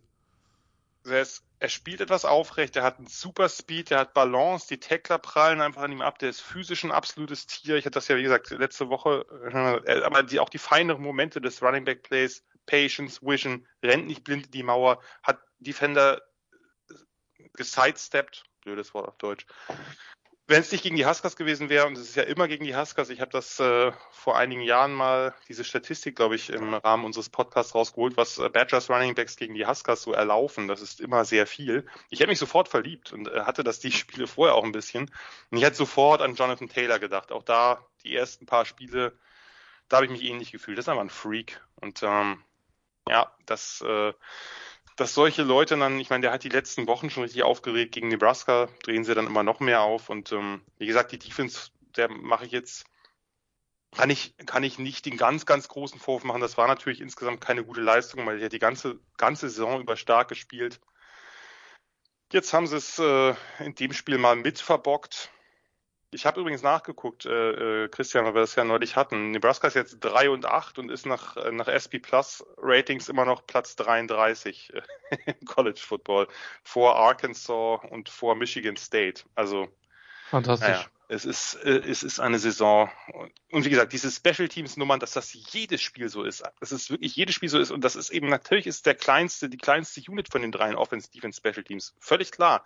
Aber wenn du da so schlecht bist, dann verlierst du damit halt auch immer wieder Spiele. das kennen ja die Chargers auch ganz gut. Ich meine, da ist ja wirklich die größte Parallele, dass du einfach es nicht gebacken kriegst, diese, diese dritte Unit, dieses dritte Element des Spiels auch nur so im mittelmäßigen Bereich zu haben. Das wird ja schon reichen. Dazu vielleicht eine kurze Story. Ähm, weil du hattest am Montag das ja getwittert, von wegen, das sind nicht mehr meine Chargers. Ja. Ähm, ich war ja am, am Sonntag in München für dieses sensationelle Spiel zwischen Philadelphia und New Orleans. Ich komme ich komm früher nach Hause als sonst, was in dem Fall fünf war. Ich habe es mir bewusst gespart, im Zug mir irgendwelche Updates von dem Spiel zu besorgen. Ich komme nach Hause, es ist ungefähr halb sechs und denke mir, okay, drei Stunden sind vorbei, das Spiel ist durch. Pennst entweder ein, indem du angepisst bist, weil du die Steelers nicht geschlagen hast, aber eigentlich gehst du doch davon aus, dass du sie schlägst. Ich stelle fest, das Spiel läuft noch. Es war nach dem Chargers Touchdown. Es war quasi mit, ich habe den, äh, ich habe den das Spiel angemacht in dem Moment, wo die Steelers quasi den letzten Drive hatten, der ja dann relativ ereignislos war. Ja. Und dann schaust du dir halt irgendwann im Laufe des Montages, schaust du dir an, wie du ein Spiel, was du komplett kontrollierst und die Steelers komplett an die Wand spielst. Ne? Special Teams. Dieses Punting. Dann Mhm. der eine ungünstige Turnover von Herbert zu dem, zu dem Zeitpunkt, ja. Der Defense, die dann halt auch zum Teil Sachen abgibt, wo du dir denkst, Junge, muss nicht sein, ja. Aber trotzdem ein Spiel, was du kontrollierst und dann bist du irgendwann hinten. Du Ja, bist einfach äh. drei verdammte Punkte hinten. Ja. Es ist gut, dass ich das nicht live gesehen habe. Ist auch gut für meine Nachbarschaft, dass ich das nicht live gesehen habe. Weil, und es ist auch gut, dass ich im Zug keine Updates mehr geholt habe, weil ich wäre ausgerastet, glaube ich. Zumindest innerlich, ja. Die hatten es vollkommen Ähm, im Griff gehabt vorher. Ich Vollkommen. muss auch zugeben, ich bin nach dem dritten Quarter ins Bett, weil für mich war das Ding durch. Ja. So wie es Und lief. ich meine, ich meine, ich freue mich Den total, dass die Offensive gegen eine starke Steelers-Defense mal so eine Explosion hatte, ne? Ähm, aber das ist mal halt wieder so das Typ so, du kriegst die Chargers nicht komplett aus, aus, äh, aus diesem Team raus. Egal wo die, und wenn das irgendwann die Neukaledonien Chargers wären, auch dann wäre es so. Aber ja, also, nur was das ist das als dann? You An- can get the Chargers out of San Diego, but you can't get San Diego out of the Chargers, oder wie? Na, you can get the Chargers out of San Diego, but you, but it's still the Chargers. So, also, ich glaube nicht, dass es mit San Diego zu tun hat, wo man sagen muss, die Baseballer haben diese Saison eine der größten äh, Chokes der, der jüngeren Vergangenheit im Baseball mit hingelegt. Mhm. Aber da könnte jetzt Axel Goldmann und ähm, und der Flo und der Kollege Tries, äh, der immer noch seine Jinx-Mentalität hat, mehr dazu sagen. Ähm, ja, aber nur, dass du das mal hattest, ist äh, so, ja. Aber Jan, du hast mein aufrichtiges Mitgefühl. Das sollte auch wirklich nicht dieser Tweet am der Nikola war ja nur gemein. Nikola hat ihm nur gesagt, er will sehen, dass also er möchte gucken, wie sie es diesmal versemmeln, aber sind wir mal ehrlich, in dem ich Slot, auch gesehen. in dem Slot so wahnsinnig viele Alternativen gab es halt auch Nee. zu dem Zeitpunkt nicht mehr. Weil viele andere Sachen waren Blowouts zu dem Zeitpunkt und ja. das halt Und da war noch ein geranktes Team dabei. Äh, Ich weiß nicht. Ich weiß nicht. Also ich hatte das ich hatte übrigens ich hatte übrigens das Gefühl, dass Nebraska so spielt, als würden sie den, den Touchdown mit äh, wenig Zeit auf der Uhr äh, spielen wollen und dann für zwei gehen. Weil so wie sie es in der Defense angestellt haben, weiß ich nicht, ob du da ob du da an der 25 in die Overtime gehen willst. Ähm, ja, und dann dieses fette Holding beim ersten Versuch und dann verstehe ich aber auch nicht, dass also, was hier halt nicht passieren darf, ist halt erster und 20, zweiter und 20, dritter und 20, vierter und 20, ja, also Ja, dann was muss alles nicht irgendwann passieren dürfte. werden. Aber gut. Und dann die PI. Ja. Well. Das war Nebraska. Übrigens, äh, das war's dann für Herrn Martinez, weil ich habe gesehen, nächste Woche spielt er nicht. Ja, nächste Woche spielt er nicht. Der ist halt die ganze Zeit, der hat zwischendurch ja auch mit so einem angebrochenen Kiefer gespielt oder so einem, so einem Haarreste drin und so. Der ist halt äh, komplett, also der Körper macht, macht wenig mit. Darum konnte er auch längst nicht mehr so viel laufen, wie er es sonst tut. Aber das äh, ist noch nicht klar, ob es das für ihn war. Also mit der College-Karriere. Das wird sich zeigen. Was, der ist Er Junior, ne? Hm? Der ist Junior, ne? Nein, nein, der ist, nein, nein, der, der, Oh, der, das der ist hat schon seine, der hat seine Jahre durch, aber Corona erlaubt ja allen noch ein Extrajahr theoretisch. Ach so, okay, dann ist er okay. Gut, so rum dann. Hm. Hm. dann sind wir mal, also nee, die Frage ist, sind wir da, sind wir da sehr gespannt auf diese Entscheidung, Jan? Äh, ja, ich bin es durchaus, weil das natürlich äh, Frost hat sich sehr stark an ihn geklammert. Er hat wenig, äh, also auch wenn es nicht so lief, das äh, also war im, in der letzten Saison noch anders, wo sie halt McCaffrey noch hatten. Das haben, dieses Jahr hat er halt äh, Logan Smothers, seinem jungen Quarterback, äh, einem Alabama Highschool Quarterback, wenig Spielzeit gegeben. Jetzt aber schon das Redshirt verbrannt durch die zwei Snaps vor der Halbzeit, wo du da auch denkst, ja gut, aber gut, jetzt spielt er eh im nächsten Spiel, von daher wäre es dann soweit gewesen. Ich bin gespannt, aber ich ähm, warte einfach mal ab, wie das jetzt auf der Quarterback-Position äh, dann weitergeht, wie sich Martinez entscheidet, wie sich Frost entscheidet. Wir werden sehen. Gut, dann kommen wir zu weiteren Ergebnissen. Texas A&M schlägt FCS Prairie View A&M 52 zu 3. Iowa schlägt Illinois 33 zu 23. ACC Pittsburgh schlägt Virginia 48 zu 38. Wir haben ja schon gesagt, Christian, damit ist Pittsburgh im ACC-Finale. Ja, gutes, gutes, interessantes, also war ein nettes Footballspiel. Ähm, ich habe dir die Tage irgendwo bei NFL.com gelesen, dass bis zu drei Quarterbacks in Top nochmal, es ist Bullshit Season already. Ähm, und wegen drei Quarterbacks in Top 10. Ich muss zugeben, das, was ich bis jetzt von Pickett gesehen habe, fand ich relativ gut. Also, ähm, ich glaube, der ist mit Young und mit äh, Stroud auch einer der drei Finalisten für den was ist das, der Maxwell Award? Für den Quarterback des Jahres? Ähm, es gibt den Maxwell, es gibt den Camp und es gibt den noch irgendeinen. Ja. United. Aber, aber, das ist der Senior Bowl. Äh, das ja. ist der Senior Award. Senior Award. Also, ich, ich bin mir gerade nicht hundertprozentig sicher, aber es war ein nettes Spiel. Äh, Virginia hat dagegen gehalten, hat auch gescored.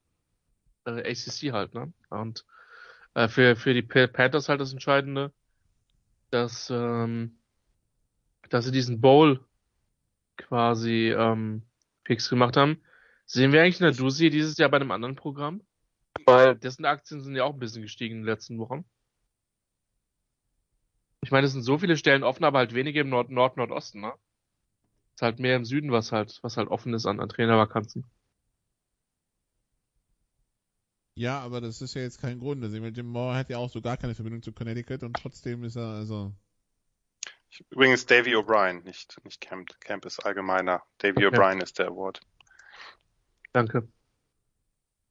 Ja, Jim Mora bei Yukon wird fantastisch. Das, also Jim Mora weiß nicht, worauf er sich einlässt, aber das ist ja gerade die, der Charme bei der Nummer. Aber ich bin mal gespannt, weil Nadusi hat ja durchaus schon, also Nadusi hat zumindest eine Identität. Also und Nadusi wird sich vielleicht auch nicht hinstellen, wie war der Headcoach von Missouri, von wegen, ich habe in dieser Gegend noch nie rekrutiert, das wollt ihr eigentlich von mir, was soll ich hier, ja? Also. Aber wir hatten noch eine Diskussion jetzt auf Twitter von irgendjemandem, der sich sein Team gesucht, der, der sich sein Team gesucht hat und da so ein bisschen noch auf die Coaches schaut. Wir würden ihm jetzt natürlich nicht gönnen, dass wenn er sich jetzt gerade Pittsburgh rauspickt, dass dann der Headcoach geht. Nee, würden wir ihm nicht gönnen. Also ich habe über Naduzi wenig Schlechtes gelesen, sag ich mal so. Es geht so. Also wir hatten ja diese dieses Jahr schon das Ding, was sie gegen, gegen Western Michigan verloren haben, wo, wo Tim Lester, der Head Coach von Western Michigan, gesagt hat, na ja, die Defense, äh, da, die, die hatte ich, die kenne ich schon von vor ein paar Jahren, da musste man jetzt relativ wenig Adjustments vornehmen. Ist natürlich, äh, kann natürlich auch irgendwelche persönlichen Animositäten als Grund haben. Ja, wir, aber hatten, wir, wir hatten dieses eine Spiel 2019, wo er für bei einem Touchdown-Rückstand an der 1, fünf Minuten vor Schluss für ein Field geht. Ja. Ist auch spannend, aber ja. Aber zumindest, das sind, wenn, dann sind es ja sportliche Schlagzeilen. Das ist ja nichts neben dem Platz. Nee, nee, nee, nee. Ja, genau, das ist richtig. Das äh, zählt ja auch. Nun, äh, auch weiter in ACC, in NC, ACC, nicht NCC. ACC, NC State gegen Syracuse. 41-17. Texas San Antonio schlägt Alabama Birmingham 34-31, bleibt damit ungeschlagen. Mississippi State verprügelt Tennessee State 55-10, aber Tennessee State ist glaube ich auch F ist, ist es FCS, ja, ne? Ja, genau. ist FCS. Gut, dann schauen wir ein bisschen weiter. Der Schimmelbowl, Christian. Florida State bei Boston College und Florida State gewinnt 26-23. Ähm, ja, ich nehme an, du hast es dir nicht entgehen lassen. Äh, doch. Also live auf jeden Fall. Weil, äh, Schlaf ist eine unterschätzte Eigenschaft des menschlichen Lebens. Ähm, ich schaue ja gerne auf FSU drauf, aber die haben sich stabilisiert. Die sind nicht komplett auseinandergefallen die letzten Wochen. Ähm, und sie sind sogar Favorit jetzt im, äh, an der, im Spiel in kommende Woche. Das ist aber, also äh, da, da, da reden wir ja gleich noch drüber, über diesen Verkehrsunfall, der sich uns da, der, der sich vor uns aufbaut. Genau. Wobei wir haben diesen Verkehrsunfall kommen sehen. So ehrlich müssen wir sein. Ja. Ähm, also das ist das, ich hau ja gerne auf Florida State drauf, auch eigentlich immer zurecht, aber sie haben sich stabilisiert. BC ist ein solides ACC-Team, Jeff Fairplay macht da meiner Meinung nach einen guten Job. Aber ja, es ist, es, es, ich würde lügen, wenn ich sagen würde, es freut mich sehr für Florida State, weil es ist halt Quatsch. Aber es ist, es ist wirklich angemessen, dass die mit dem Talent, was die auch in der Mannschaft immer noch haben, dann auch solche Spiele gewinnen.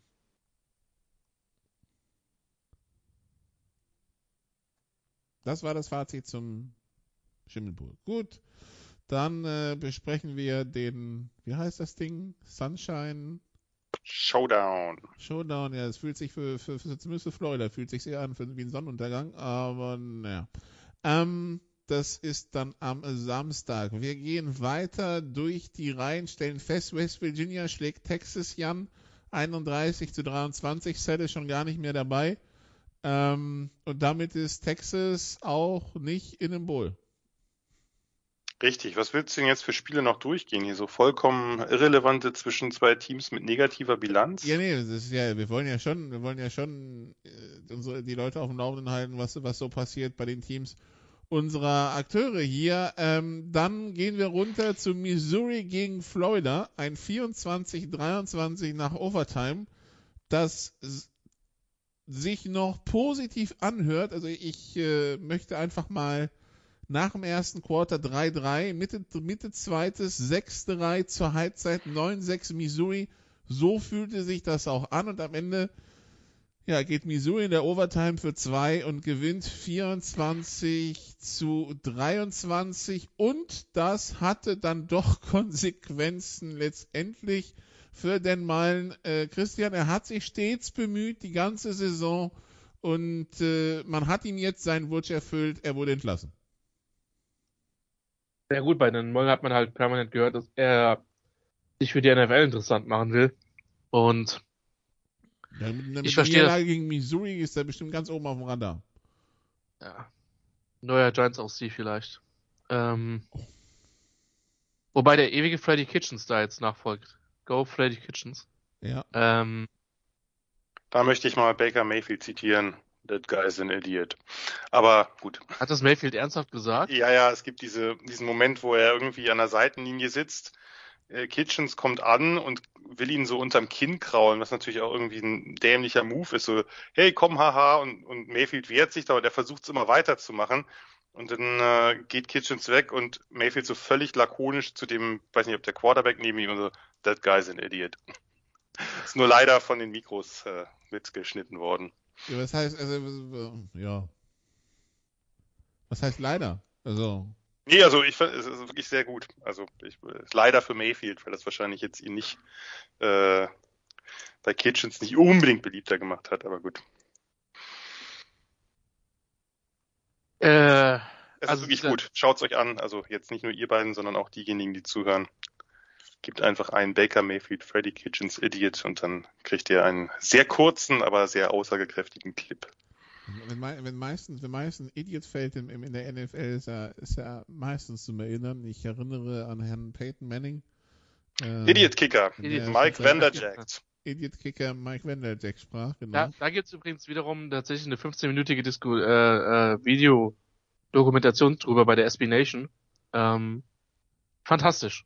Kann man sich immer noch wieder geben. Inklusive hochreizender Kommentare beim Pro Bowl.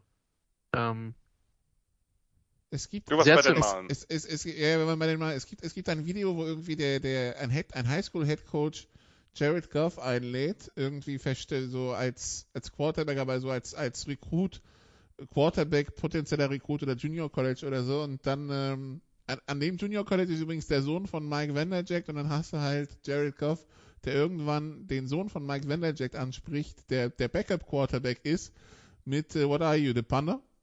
Und ähm, ja, ähm, fantastisch. Aber Dan der Ähm, seinen halben Coaching-Staff entlassen hat vor zwei Wochen, aber ja. Also ich verstehe das Timing halt nicht wirklich, das ist so ein bisschen mein Problem. Von, Ähm, von der Entlassung. ja, warum jetzt? Warum nicht nach der Saison? Vielleicht willst du dich in Pole Position für. Ähm, ich habe ja das Gefühl, ich lese ja momentan nur Bill Napier, gefühlt. Also Bill Napier wird, wird Head Coach bei Virginia Tech, bei Florida,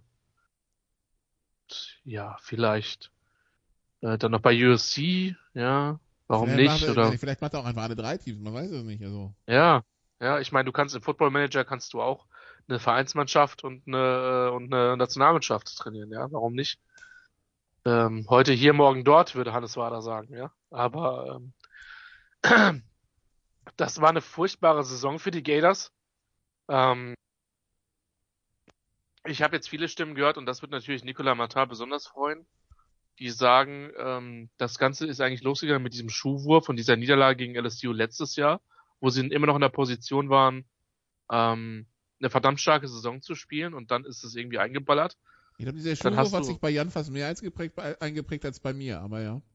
Ja, aber dann hast du halt, dann hast du halt ein gutes Spiel gegen Alabama und gefühlt ging es danach nur noch bergab. Ja, dann hast du dieses saukomische, was war das, 69, 52 gegen Samford? 70, 52, ja. hä? 70, 52, glaube ich, ja. Ja, gut, der eine Punkt. Der ist nur für Mathematiker relevant. Nikola hat heute aber auch den ganz genauen. Ja, ich, Nikola, wir suchen auf der Verbandsgemeinde garantiert noch fähige Leute da. Als Buchhalter endlich- vielleicht. Da kannst du endlich in meine Heimat kommen. Ja, ist recht. Aber, So viel können wir Ähm, nicht zahlen. ja, du unterschätzt, du unterschätzt die Kassen der Verbandsgemeinde. Nee, ich glaube, da hat Nikola einen Punkt. Ähm, es ist ein Autounfall, von dem wir halt wussten, da fährt jemand mit viel Geschwindigkeit ins Stauende. Und der hat sich auch schon ein paar Kratzer und ein paar Dellen geholt.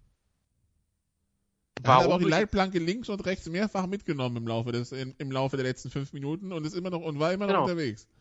Er hat Eindruck hinterlassen. Ähm, aber ich hätte halt trotzdem nicht gedacht, dass du ihn jetzt wegen der Missouri, also Missouri ist jetzt nicht das schlechteste Team College Football so, dass du ihn jetzt deswegen rauskickst. Aber Es war auch, es war aber auch schwer anzusehen. Also, ich, was vielleicht halt noch dazu kommt, sie sind halt irgendwie dieses Jahr jenseits der 20er in, Re- in der Recruiting-Klasse, was halt noch ein bisschen dazu kommt und gerade diese Offense halt über weite Strecken annehmlich und das hast du ja mit deinen Zwischenständen schon. Also ich kann es irgendwo verstehen und irgendwo nicht verstehen, aber es ist ähm, äh, diese Dan Mullen-Ära wird sehr, sehr indifferent bei mir in Erinnerung bleiben. also ich möchte jetzt nicht sagen, Jan, das war ein Spiel wie diese Overtime zwischen Detroit und Pittsburgh, aber es war auf dem Weg dahin. Hast du es dir ganz angeguckt? Ich glaube, du hast doch auch erst am Ende eingeschaltet, oder? Äh, Ich habe ich hab zwischendurch, hatte ich weit, also ich habe tatsächlich Florida am Anfang mal kurz angemacht und nach dem Motto, na, was passiert heute, ja? Also wirklich so der Katastrophentourist, aber es war so schlecht, da hab ich weggeschaltet. Hm. Also Mhm, so nach, so nach, einem- so nach einem Dreiviertel Quarter oder so, wo du gemerkt hast, also heute geht wirklich gar nichts. Und ähm, als ich dann gesehen habe, das geht mit 16, 16 in die Overtime, bin ich halt zurück. So nach Ja, dem Motto, au, der, der Rekord, der Rekord von neulich könnte wackeln. Ja, davon bin ich irgendwie nicht ausgegangen. Das, äh, äh, das wäre übrigens jetzt aber war ja, war ja zeitgleich mit dem mit dem Huskers-Spiel. Also jetzt hast du die die beiden hast du dann drauf gehabt als, Nee, als als, First ich, als, ich Hus, als ich die Huskers eingeschaltet habe, war Florida schon lange wieder aus. Hm, Okay. Na Und ich glaube, ich glaube, das Spiel ging dann auch später zu Ende. Wahrscheinlich, weil die, Ja. weil die Badgers so viel es. gelaufen sind. Dann bin ich nach dem Huskers-Spiel in die Overtime rüber. Ja, die Overtime war ja dann äh, sogar recht offensivlastig, ne? Das war ja jetzt, war jetzt auch nicht so ein Gewürge. Ähm, der, dieser, dieser Two-Point-Pass war natürlich auch ein bisschen Glück, dass das Baselec, der war ja schon im, im Rückwärtsfallen unter Pressure und hing schon in der Luft, da hat er diesen, diesen Lob-Pass äh, gemacht und der Titan stand ja wirklich völlig frei, sonst äh, wäre der Ball auch nicht angekommen. Aber Nee, gut, bisschen, bisschen Glück äh, braucht's halt auch und äh, ja, ich weiß aber auch nicht, ob, äh, ob Malen jetzt wirklich für dieses Spiel entlassen wurde oder ob man das, ob man das jetzt einfach zum Anlass genommen hat, jetzt eine Woche vorher schon schon äh, Tabula Rasa zu machen. Das, das weiß ich nicht. Also da ähm, würde ich, würde ich, kann, ist beides möglich. Aber ist eine, ist eine Ära, wie gesagt, Dan Malen muss jetzt nicht der, muss jetzt nicht mein Lieblingscoach, was Sympathielevel angeht. Nein, ich halte ihn trotzdem für einen ziemlich guten, äh, ziemlich gutes Offense-Mind. Der wird schnell irgendwo unterkommen, ob das jetzt NFL ist, ob das College ist, äh, keine Ahnung, aber der hat jetzt eigentlich ja schon auch Credentials, ähm, die ihn dafür befähigen, dass er relativ schnell wieder äh, in höherer Verantwortung sitzt. Wo auch immer das sein wird. Dann lassen wir uns mal überraschen. Äh, Penn State schlägt Rutgers 28 zu 0 und Jan, Gefühl gab es für jeden Punkt ein Jahr Verlängerung für James Franklin jetzt heute Abend. Genau, es ist gerade rausgekommen. Zehn Jahre, ein Zehn-Jahres-Contract bis 2031 für James Franklin bei Penn State. Also offensichtlich sind gerade so die, die Zeiten, äh, wo, ähm, wo viele Coaches sehr, sehr lange Verträge bekommen. Und ähm, ja, äh, James Franklin äh, wird jetzt dann offensichtlich nicht mehr jedes Jahr entweder auf dem Hot Seat bei Penn State sein und oder meistens und gleichzeitig bei irgendwelchen anderen großen Programmen gehandelt. Das ist eigentlich der einzige, bei dem das dauerhaft äh, gemeinsam vorkam. Äh, ja, das äh, hat sich wahrscheinlich fürs Erste erledigt, vielleicht auch nur für zwei Saisons oder für eine Saison, aber erstmal ist jetzt wahrscheinlich relativ safe, dass James Franklin bei Penn State bleiben wird. Ich glaube auch, also ich äh, hatte ja nie so ein großes Problem mit dem, auch wenn man natürlich äh, bei ihm den einen oder anderen Ingame-Bolzen, da kann man äh, trefflich drüber streiten, wird man aber auch bei anderen Coaches immer was finden. Ich glaube, dass äh, Franklin insgesamt schon schon ganz ganz gut dahin passt, ganz guter Typ ist und ähm, und das Programm ja auch so ein bisschen wieder gut nehmen wir jetzt mal vielleicht mal den Bullying-Skandal dann außen vor. Ist schwierig, das außen vorzunehmen, aber ein Programm, was ja gerade ethisch-moralisch ziemlich am Boden lag, wieder zumindest halbwegs aufzurichten, hat vielleicht auch eine Rolle gespielt, wer weiß. Aber es ist interessant, weil er ist dieses Jahr raus aus dieser Debatte. Und ja, nicht nur ähm, dieses Jahr. Also, also, der Buyout für die nächsten drei, vier Jahre wird so teuer, dass da einige zweimal überlegen werden. Ja, so aber, das, aber, das, Ding ist halt, du hast halt dieses Jahr diese, diese Masse an, äh, an freien Trainer, an, also, also auch Ein an Top-Programm, ja, genau. Du hast LSU, du hast vorher die USC, also, du hast Jahre, wo du, die drei ja. sind natürlich schon einfach richtig ja. dick. Ne? Dann hast ja, du noch ein paar Virginia, weitere. Es, du, kannst, du kannst das Argument finden, dass Virginia Tech von den strukturellen Rahmenbedingungen das zweit- oder drittbeste Programm der ACC ist. Ähm, ja, weiß ich nicht. Aber gut. Kann man sich, aber selbst, also das ist nicht der letzte Job, wo, wo du. Nee, also, Washington auch nicht. Ne? Also, das also Washington, aber es gibt, halt, es gibt halt die, die einen fetten Vertrag unterschreiben und es gibt halt die, die irgendwie durchgehen lassen, dass Miami, wenn der Job frei wird, ja vielleicht ganz geil wäre. Hashtag Lane Kiffin, ja. Ja, unser aber also, spezieller also wird, Freund. Das wird eine super spannende Offseason werden. Aber ja, äh, du kannst, es ist gut, wenn du als Coach und als Mannschaft von Penn State die University of Rutgers schlägst. Ich denke, da sind wir uns alle einig. Ja, das ist da halt wahrscheinlich auch die Erwartungshaltung da in Pennsylvania. Aber gut, dann äh, Troy verliert gegen Appalachian State und verliert auch den Head Coach, der wurde jetzt auch entlassen und ansonsten die die die wie gebraucht die Saison von USC ist, sieht man am Ergebnis gegen UCLA 33 zu 62 verloren. Bei USC läuft gar nichts mehr zusammen, Jan, ne? Also das ist äh, jetzt haben wir jetzt jetzt stehen sie ja wirklich 4 und 6, haben ja noch das Nachholspiel, wenn man so will, gegen Cal. Äh, das am wird Wochenende jetzt... vom also sie, sie spielen am Wochenende vom Pac-12 Finale, aber halt anders als sie sich vorgestellt haben. Genau, und spielen jetzt vorher noch gegen BYU, was nun auch alles andere als ein Selbstläufer sein wird. Also das ist, äh, sagen wir mal so, eine Bowl-Teilnahme ist gerade in weite Ferne gerückt. Das ist natürlich für USC gerade mit dem ganzen Talent, was die ja zweifelsohne haben, schon ziemlich katastrophal. Gut, mit möchte ich jetzt auch nicht im Interims-Coach festmachen, denn da, der muss dann natürlich so ein bisschen die Scherben aufsammeln. Das hat man sich alles selbst zugeschrieben mit diesem ständigen Hin und Her. Äh, das äh, Clay Helton betraf, äh, das diverse ADs betraf, dass man immer wieder irgendwie in diesem Limbo war, ja, vielleicht äh, feuert man ihn demnächst oder auch nicht oder was auch immer. Ziemlich peinliche Nummer, muss man ganz ehrlich sagen. Und USC kriegt jetzt eben die verdiente, äh, ja, den verdienten Lohn dafür. Und ähm, ja, UCLA. Das ist, Punkt, das ist der Punkt, wo ich sagen würde, es ist gut, wenn das für so einen Dilettantismus irgendwann mal eine sportliche Quittung kommt. Ja. Also ohne, ohne irgendwelche negativen oder positiven Gefühle gegenüber USC, ja. Sondern, also dieses Rumgegimpe, das jetzt mal so richtig damit auf die Fresse fällt, ja, dann, der, der, weißt du, the world is healing so quasi. Ja, ich bin, ich bin ganz bei dir. Wie gesagt, ich hätte, ich hätte beides vorher verstanden, dass man vor, vor zwei, drei Jahren schon sagt, okay, äh, Helden hat nicht geklappt, wunderbar. Oder eben sagt, okay, wir stehen auf jeden Fall zu dir, hier kriegst du deine Vertragsverlängerung. Äh, eins von beiden, aber das, diese Nummer, äh, die, sagen wir mal, das, äh, die Jens Keller Schalke Nummer, die hat kein Mensch verdient. und äh, ja, schön, also schön ist natürlich immer relativ, aber dass USC dafür jetzt eine Quittung kriegt und ja, diese Saison ist dann wirklich in den Binsen und nicht nur so ein bisschen in den Binsen, weil man drei oder vier Niederlagen kassiert oder äh, die Pac-12 nicht gewinnt, sondern hier geht's jetzt mal richtig bergab. Ja, USC California wird dann der Abschluss der regulären Saison so im ist College, es. im College Football sein und äh, Christian, wenn wir ehrlich sind, die, diese College Football Saison konnte sich keinen schöneren Abschluss der Regular Season wünschen. Na, schön ist vielleicht, vielleicht der falsche Begriff, sondern keinen passenderen Abschluss könnte man sich vorstellen als dieses Spiel. In der Das Einzige, was natürlich danach noch kommt, ist Navy Army. Aber gut, das, Ja, aber das Ja, ist ja, das läuft außer. Konkurrenz. Das läuft außer Konkurrenz, so ist es. Gut, dann kurze Pause und dann besprechen wir die Rivalry Week. Bis gleich.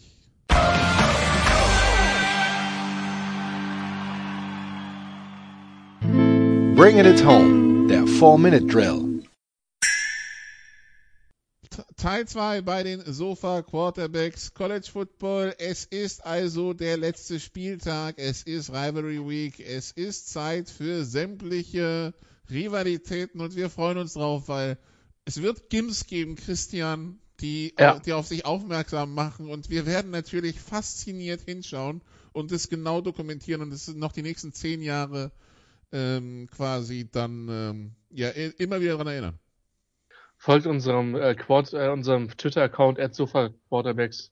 Ich glaube, der, Äh, der, Unbedingt. Ja, der wird, der wird dieses Wochenende, glaube ich, so da, da finden wir Ich glaub, bestimmt- Glühen. Der wird, der wird Buch führen auf jeden Fall. Und wir würden euch auch bitten, sagen wir, wenn ihr jetzt irgendwas, was weiß ich, aus der FCS oder sowas seht oder so besonders, wir werden sehr aufmerksam sein. Aber wenn euch irgendwas fällt, dann inkludiert entweder uns und oder am besten auch diesen Account, ähm, damit wir wirklich jegliche Schandtaten, Dummheiten aller Arten, Helmschläge, natürlich besonders für den Kollegen Martin relevant, äh, äh, dokumentiert haben und dann auch entsprechend in der nächsten Woche unsere Preise für die intelligentesten Spieler der Woche vergeben können. Übrigens eine taktische Meinung zum Ende von South Dakota gegen South Dakota State vor zehn Tagen, Christian.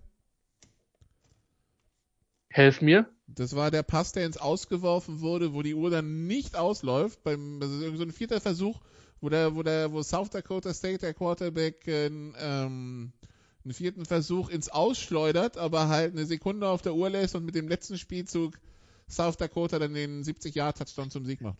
Siehst du, diesen 70-Jahr-Touchdown habe ich gesehen. Dieses, dieses Ding im Vorfeld hatte ich tatsächlich nicht gesehen. Und dieser 70-Jahr-Touchdown, der, der, der magische Kräfte entwickelt hat, weil man sieht dann irgendwann in den Bildern einen, einen Menschen mit Krücken in den Händen quer durch die Endzone laufen. Und zwar die Krücken nach oben. Und, Äh, ja, der, der wird, der wird da vielleicht äh, Konsequenzen von getragen haben, wer weiß. ähm, Aber ja. Also auch die FCS gibt solche, sehr, solche Endings halt her, ne? Also, Also, wir freuen uns, wir freuen uns auf jegliche Dokumentation dieses, äh, dieses, äh, dieses Desaster. Es ist Rivalry Week. Es gibt, äh, es wird viel Truthahn geben. Es gibt, äh, wie gesagt, NFL am Donnerstag mit äh, drei Team, mit drei Spielen, wo alle Teams ihre, ihr letztes Spiel verloren haben. Manche was war mehr. das? Bears, Bears gegen Lions? Was war das? denn die anderen Be- zwei? Bears gegen Lions, Cowboys gegen Raiders und Bills gegen Saints. Okay, ich meine, Cowboys gegen Raiders klingt, Bild, also zwei von den drei Spielen klingen nett. Boah, was die Bills am Wochenende gemacht haben, ich glaube nicht, dass an Andreas Renner lag, dass die so schlecht waren. Ähm, weil er es kommentiert hat, aber äh, ja. Und äh, Bears gegen Lions wird dann eher ein Spiel, der das ist dann eher so der Wegwert Bowl. Nein, der Wegwert Bowl, und das ist ja schon in Wegwert Bowl drin, äh, ist dann ein anderes Spiel, was äh, zur gleicher Zeit wie Bill Saints oder fast zu gleicher Zeit stattfindet, nämlich der Egg Bowl. Das war der äh, Wegwert der- Bowl, ne? Also W-E-G-G. Ja. Genau. Das ist genau das, was ich gerade sagen wollte. Mhm. Lieber Nikola, danke, dass du Ja. meinen Wortwitz erklärst. Äh, Ja, ja, Dann fangen wir, dann fangen wir mit dem mal an. Da ist äh, Mississippi State zu Hause Favorit gegen Ole Miss mit anderthalb. Äh, das Christian. tippen wir übrigens alle. Also ich würde sagen, Ja? dass wir acht bis zehn Spiele haben, die wir dieses Wochenende alle tippen. ich würde für, hier gerne auch ein Over-Under für Ejections äh, mit Also, ich- also, einbringen für, wollen. Punkte, für, für Punkte kann ich dir 62 geben. Also ich setze ich setz das Over-Under für Ejections bei 2,5. Das wär, hätte ich auch, das wäre jetzt auch mein Tipp gewesen. Zählt er schon Okay. vor dem Spiel? Alles. Zählt alles. Drumherum. Alles. Das ist, das ist tatsächlich das Spiel, wo sich wirklich die letzten Jahre die Intelligenzbolzen aber auch wirklich äh, versammelt haben. Man könnte ja auch sagen, es liegt an Mississippi, aber das will ich jetzt nicht tun. Ja, Ja, man sollte das. Wasser aus diesem Fluss nicht trinken. Das ist schlecht für die Gesundheit. Ja, richtig. Wer gewinnt, Jan? Also ich meine, man, man muss natürlich dazu sagen, es ist der Egg Bowl, also unabhängig von äh, diversen Prügeleien, pinkelnden Hunden oder ähnlichem, der, der sportlich am meisten Relevanz hat. Hm, Dass Ja. beide, beide Teams, also natürlich insbesondere Lane Kiffin und Ole Miss, aber auch Mike Leach und Mississippi State, haben sich ja doch aus den Niederungen der, der SEC doch ein bisschen nach oben bewegt und äh, wird, wird ein spannendes Spiel, wird ein Spiel mit sehr, sehr vielen Punkten. Da kann man, denke ich, von ausgehen mit den beiden Offenses. Ich würde Ole Miss knapp vorn sehen, trotz allem. Nikola? Das Problem ist, das Problem habe ich mit Mississippi State, dass du, du, du, du kriegst die ja nie eingeordnet, ja, weil irgendwie, die, die haben sieben Spiele gewonnen und manchmal fragst du dich schon ein bisschen, wie eigentlich, ja. Äh, pff. Mit sehr viel Passen. Ja, ja, aber weil dieses, Ja, Spiel schon. gegen, dieses Spiel gegen Auburn muss auch nicht zwangsläufig gewinnen, ne? Also, das meine ich halt. Puh. Also, ja. Komm, ich nehme Mississippi State mit drei. Okay, ich sage Ole Miss gewinnen mit einem Touchdown. Und over 2,5 Projections. Ja, over. Ja, over. Ja, da gehen wir alle drüber. Gut, dann schauen wir auf das, was sonst so. Also am Freitag übrigens, am Donnerstag haben sie sich dann diese, diesen Leckerbissen Chicago gegen Detroit gegeben und dann die beiden anderen Spiele. Am Freitag gibt's natürlich massig College Football. Nicht nur am Samstag.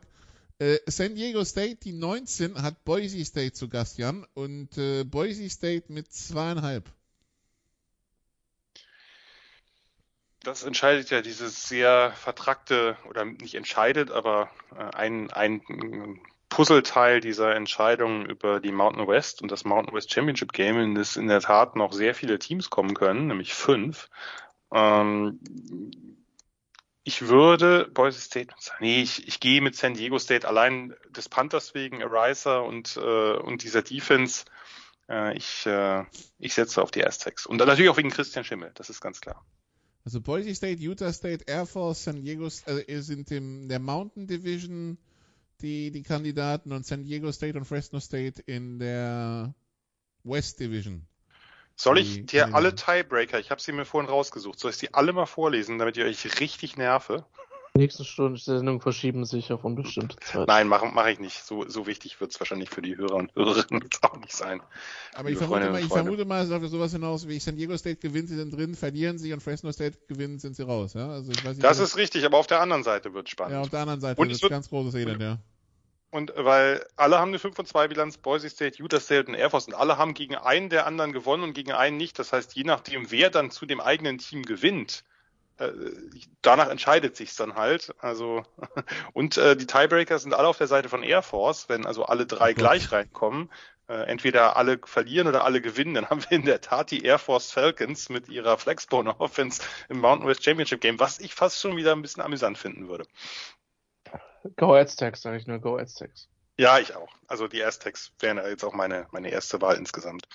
Nee, aber das könnte tatsächlich eines der besseren Spiele des Wochenendes werden. Glaube ich auch. Aber, Ein anderes. Spiel. aber Moment, Moment, Moment. Das Spiel ist um 18 Uhr deutscher Zeit. Ja, Das, die, der Kickoff 9 Uhr morgens in San Diego? das ist halt äh, der frühe Vogel und so. Ja, das ist aber der ganz frühe Vogel. Ja, ja. Würde ich, da würde ich ausrasten.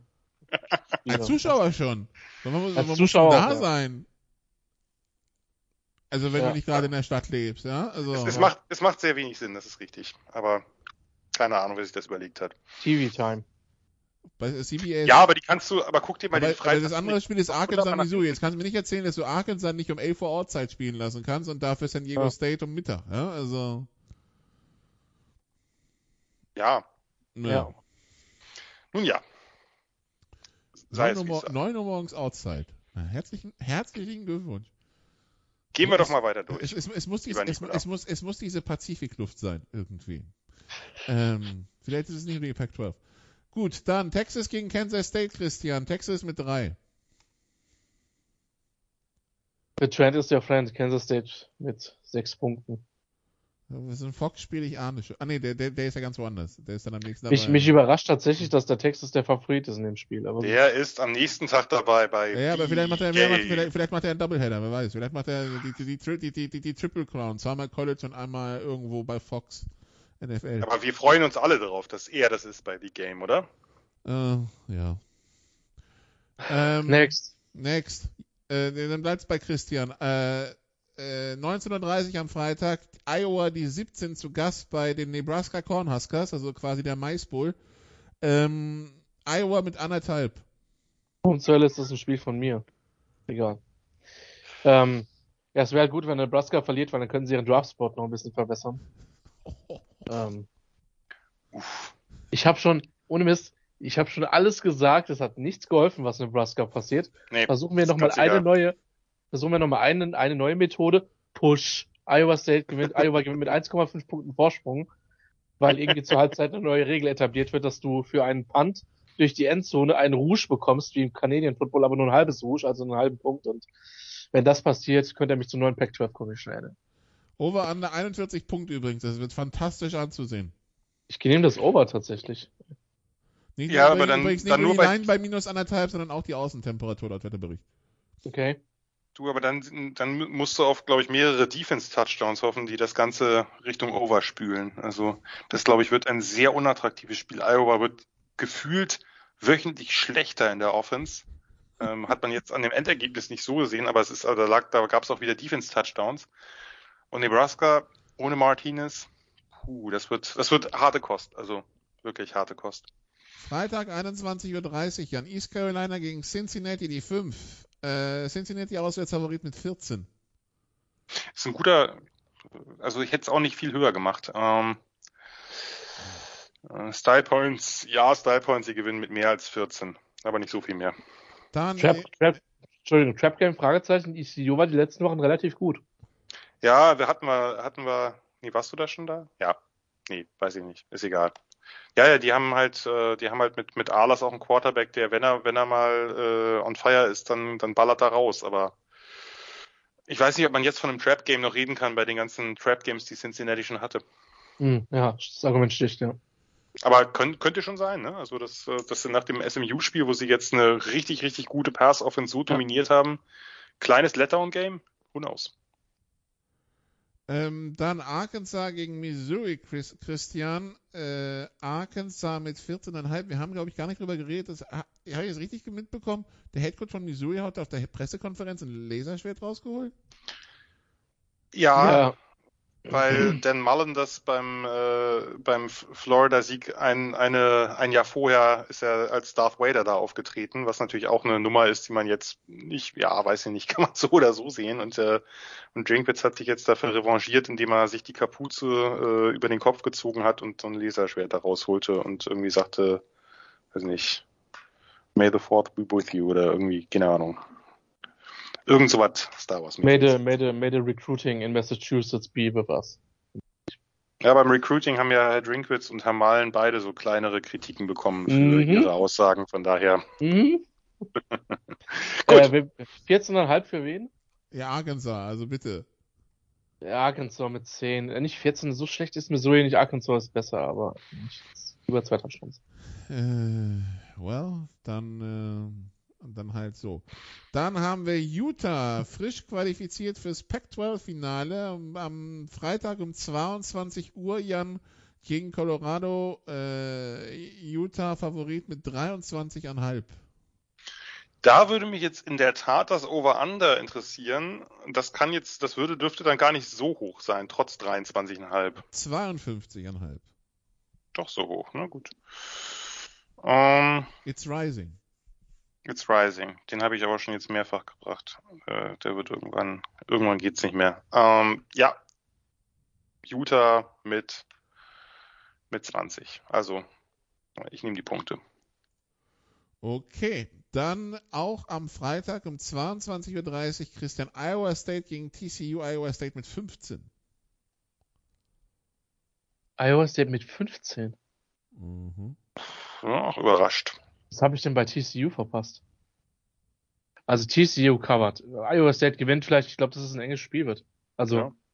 Ich würde Handicappen Iowa State mit 5 oder 6 oder so, aber nicht mit. Nicht Also so. Iowa, State überhaupt. hat, hat drei der letzten vier verloren. Der Sieg war gegen Texas. Ja gut, Ja, Texas gewinnt gerade jeder, ne? Also das ist ja, Ja. Jetzt kein Argument. Das ist so ein bisschen Yukon oder so. Alter Schwede, ey. Der Wegwert sagt von sich immer, er ist nicht bösartig. Doch, natürlich ist er das im Grunde seines Herzens. Ich bin Ähm, seriös.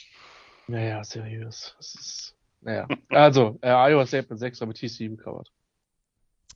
Dann schauen wir nach North Carolina und in die ACC, Jan, das in der Nacht von Freitag auf Samstag um 1 Uhr morgens. Das Wolfpack aus, von North Carolina State hat die Tar Heels aus North Carolina zu Gast. Die Nummer 20, das Heimteam, ist Favorit mit 6. Das wird genau so ein Spiel. Das wird relativ eng werden. Äh, gute Frage. Ich will aber ein bisschen Spannung haben in der ganzen ACC-Nummer und dazu gehört natürlich dann schon auch, dass NC State gewinnt, was auch den Vorteil hätte, dass Clemson auf jeden Fall nicht dabei ist. Äh, Ich, wie gesagt, ich klinge jetzt zu sehr nach Clemson-Hater, aber ich will einfach ein bisschen Abwechslung haben, wenn sich einmal die Chance auf Abwechslung ergibt. Von daher NC State gewinnt. Und zwar mit, ähm, ja, mit, mit über sechs, mit einem Touchdown.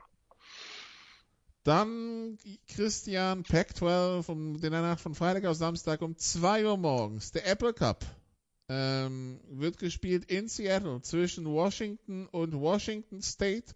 Washington State Favorit mit einem. Super, ich wollte nämlich gerade sagen, dass ich überhaupt keine Ahnung habe, wer dieses Spiel gewinnt. Äh, das kann in alle Richtungen gehen. Äh, Vasu mit 6 Punkten. Over under 43,5. Ja, ist ein gutes Over-Under auf jeden Fall. Äh, Under. Under. Oh, okay. Dann werden wir sehen. Gut, dann schauen wir auf den Samstag. Und beim Samstag haben wir diverse Duelle natürlich innerhalb der Bundesstaaten, wie zum Beispiel in Atlanta das Spiel äh, Jan zwischen Georgia Tech und Georgia, wo Georgia Favorit mit 35 ist. Ich glaube, das wird noch deutlicher. Glaube Einziger Take dazu. Glaube ich auch. Gut, dann das wahrscheinliche Gus Johnson Game. Samstag, 18 Uhr, Fox. Und ich vermute mal, Christian, das ist eins, wo wir alle wieder ran dürfen. Ich gebe euch die Rahmenbedingungen. Das ist Ja. ein Heimspiel von Michigan. Äh, der Wetterbericht sagt sonnig bei minus 5 Grad. Und äh, 107.600 passen rein. Von daher werden wahrscheinlich 109.000 drin sein, wie immer in den USA. Und äh, wir haben Ohio State Favorit mit 8.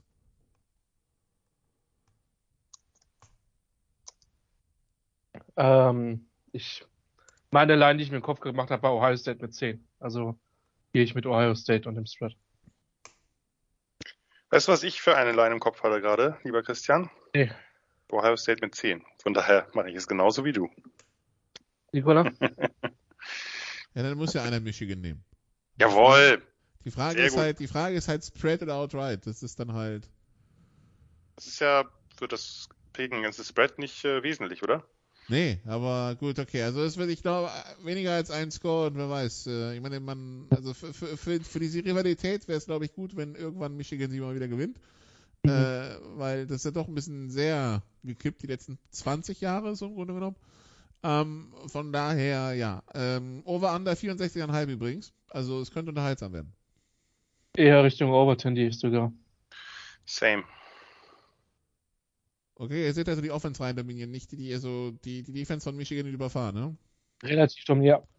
Die Defense von Michigan wird überfahren, wenn es ein halbwegs gutes Footballspiel ist. Wird, dann müssen, werden die halbwegs mithalten können, aber Okay, mit 24, 64,5 ist auch schon eine Ansage, aber. Ja, ja. Also, ja, ich, vielleicht. ich Also bin nicht 35, so 27 reichen nicht, ne? Also. ja, ja, mal gucken. gucken. Mal gucken. Gut, dann ACC. Äh, Christian, Boston College gegen Wake Forest. Wake Forest auswärts mit 4,5. Wie gesagt, ich gehe davon aus, dass der ein Recht behält und NC State gewinnt. Ähm, und dann Da wäre eine kleine Schwäche für NC State, von daher Boston College outright mit einem Field Goal in letzter Sekunde. Okay, dann ähm, Jan Baylor gegen Texas Tech, Baylor mit 14. Oh, Baylor gewinnt, aber vielleicht nicht mit 14. Ist schon klar, wer Quarterback spielt dann? Weiß ich nicht. Ja. Also Bohannon, das sei ja, das sei ja schon krass. Also er hat sich ja schon ziemlich auf den, auf, auf den hinteren Oberschenkel darauf gehauen und sei ja ziemlich äh, mitgenommen aus davon. Also hat ja sofort gemerkt, dass er schwerer verletzt oder verletzt ist. Äh, und äh, ja, weiß ich nicht genau. Müsste man, müsste man da wahrscheinlich abwarten. Und dann ein Spiel, das für Cincinnati wichtig ist, äh, Christian. Äh, Yukon, soon to be coached by Jim Mora, hat Houston zu Gast. Die Cougars Favorit mit 32. Houston mit 35.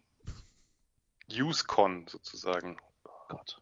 Ja gut, wir waren heute, wir waren heute, war es eine Episode, wo wir uns sehr zurückgehalten haben. Oder die Cookies, aber gut. Von mir aus. Dann, ähm, der, der, der, der Sonnenuntergang in Florida, Jan. Ähm, die Gators haben die Florida State Seminoles zu Gast. 5 und 6 gegen 5 und 6. Es geht um Bowl-Teilnahmen in diesem epischen Duell.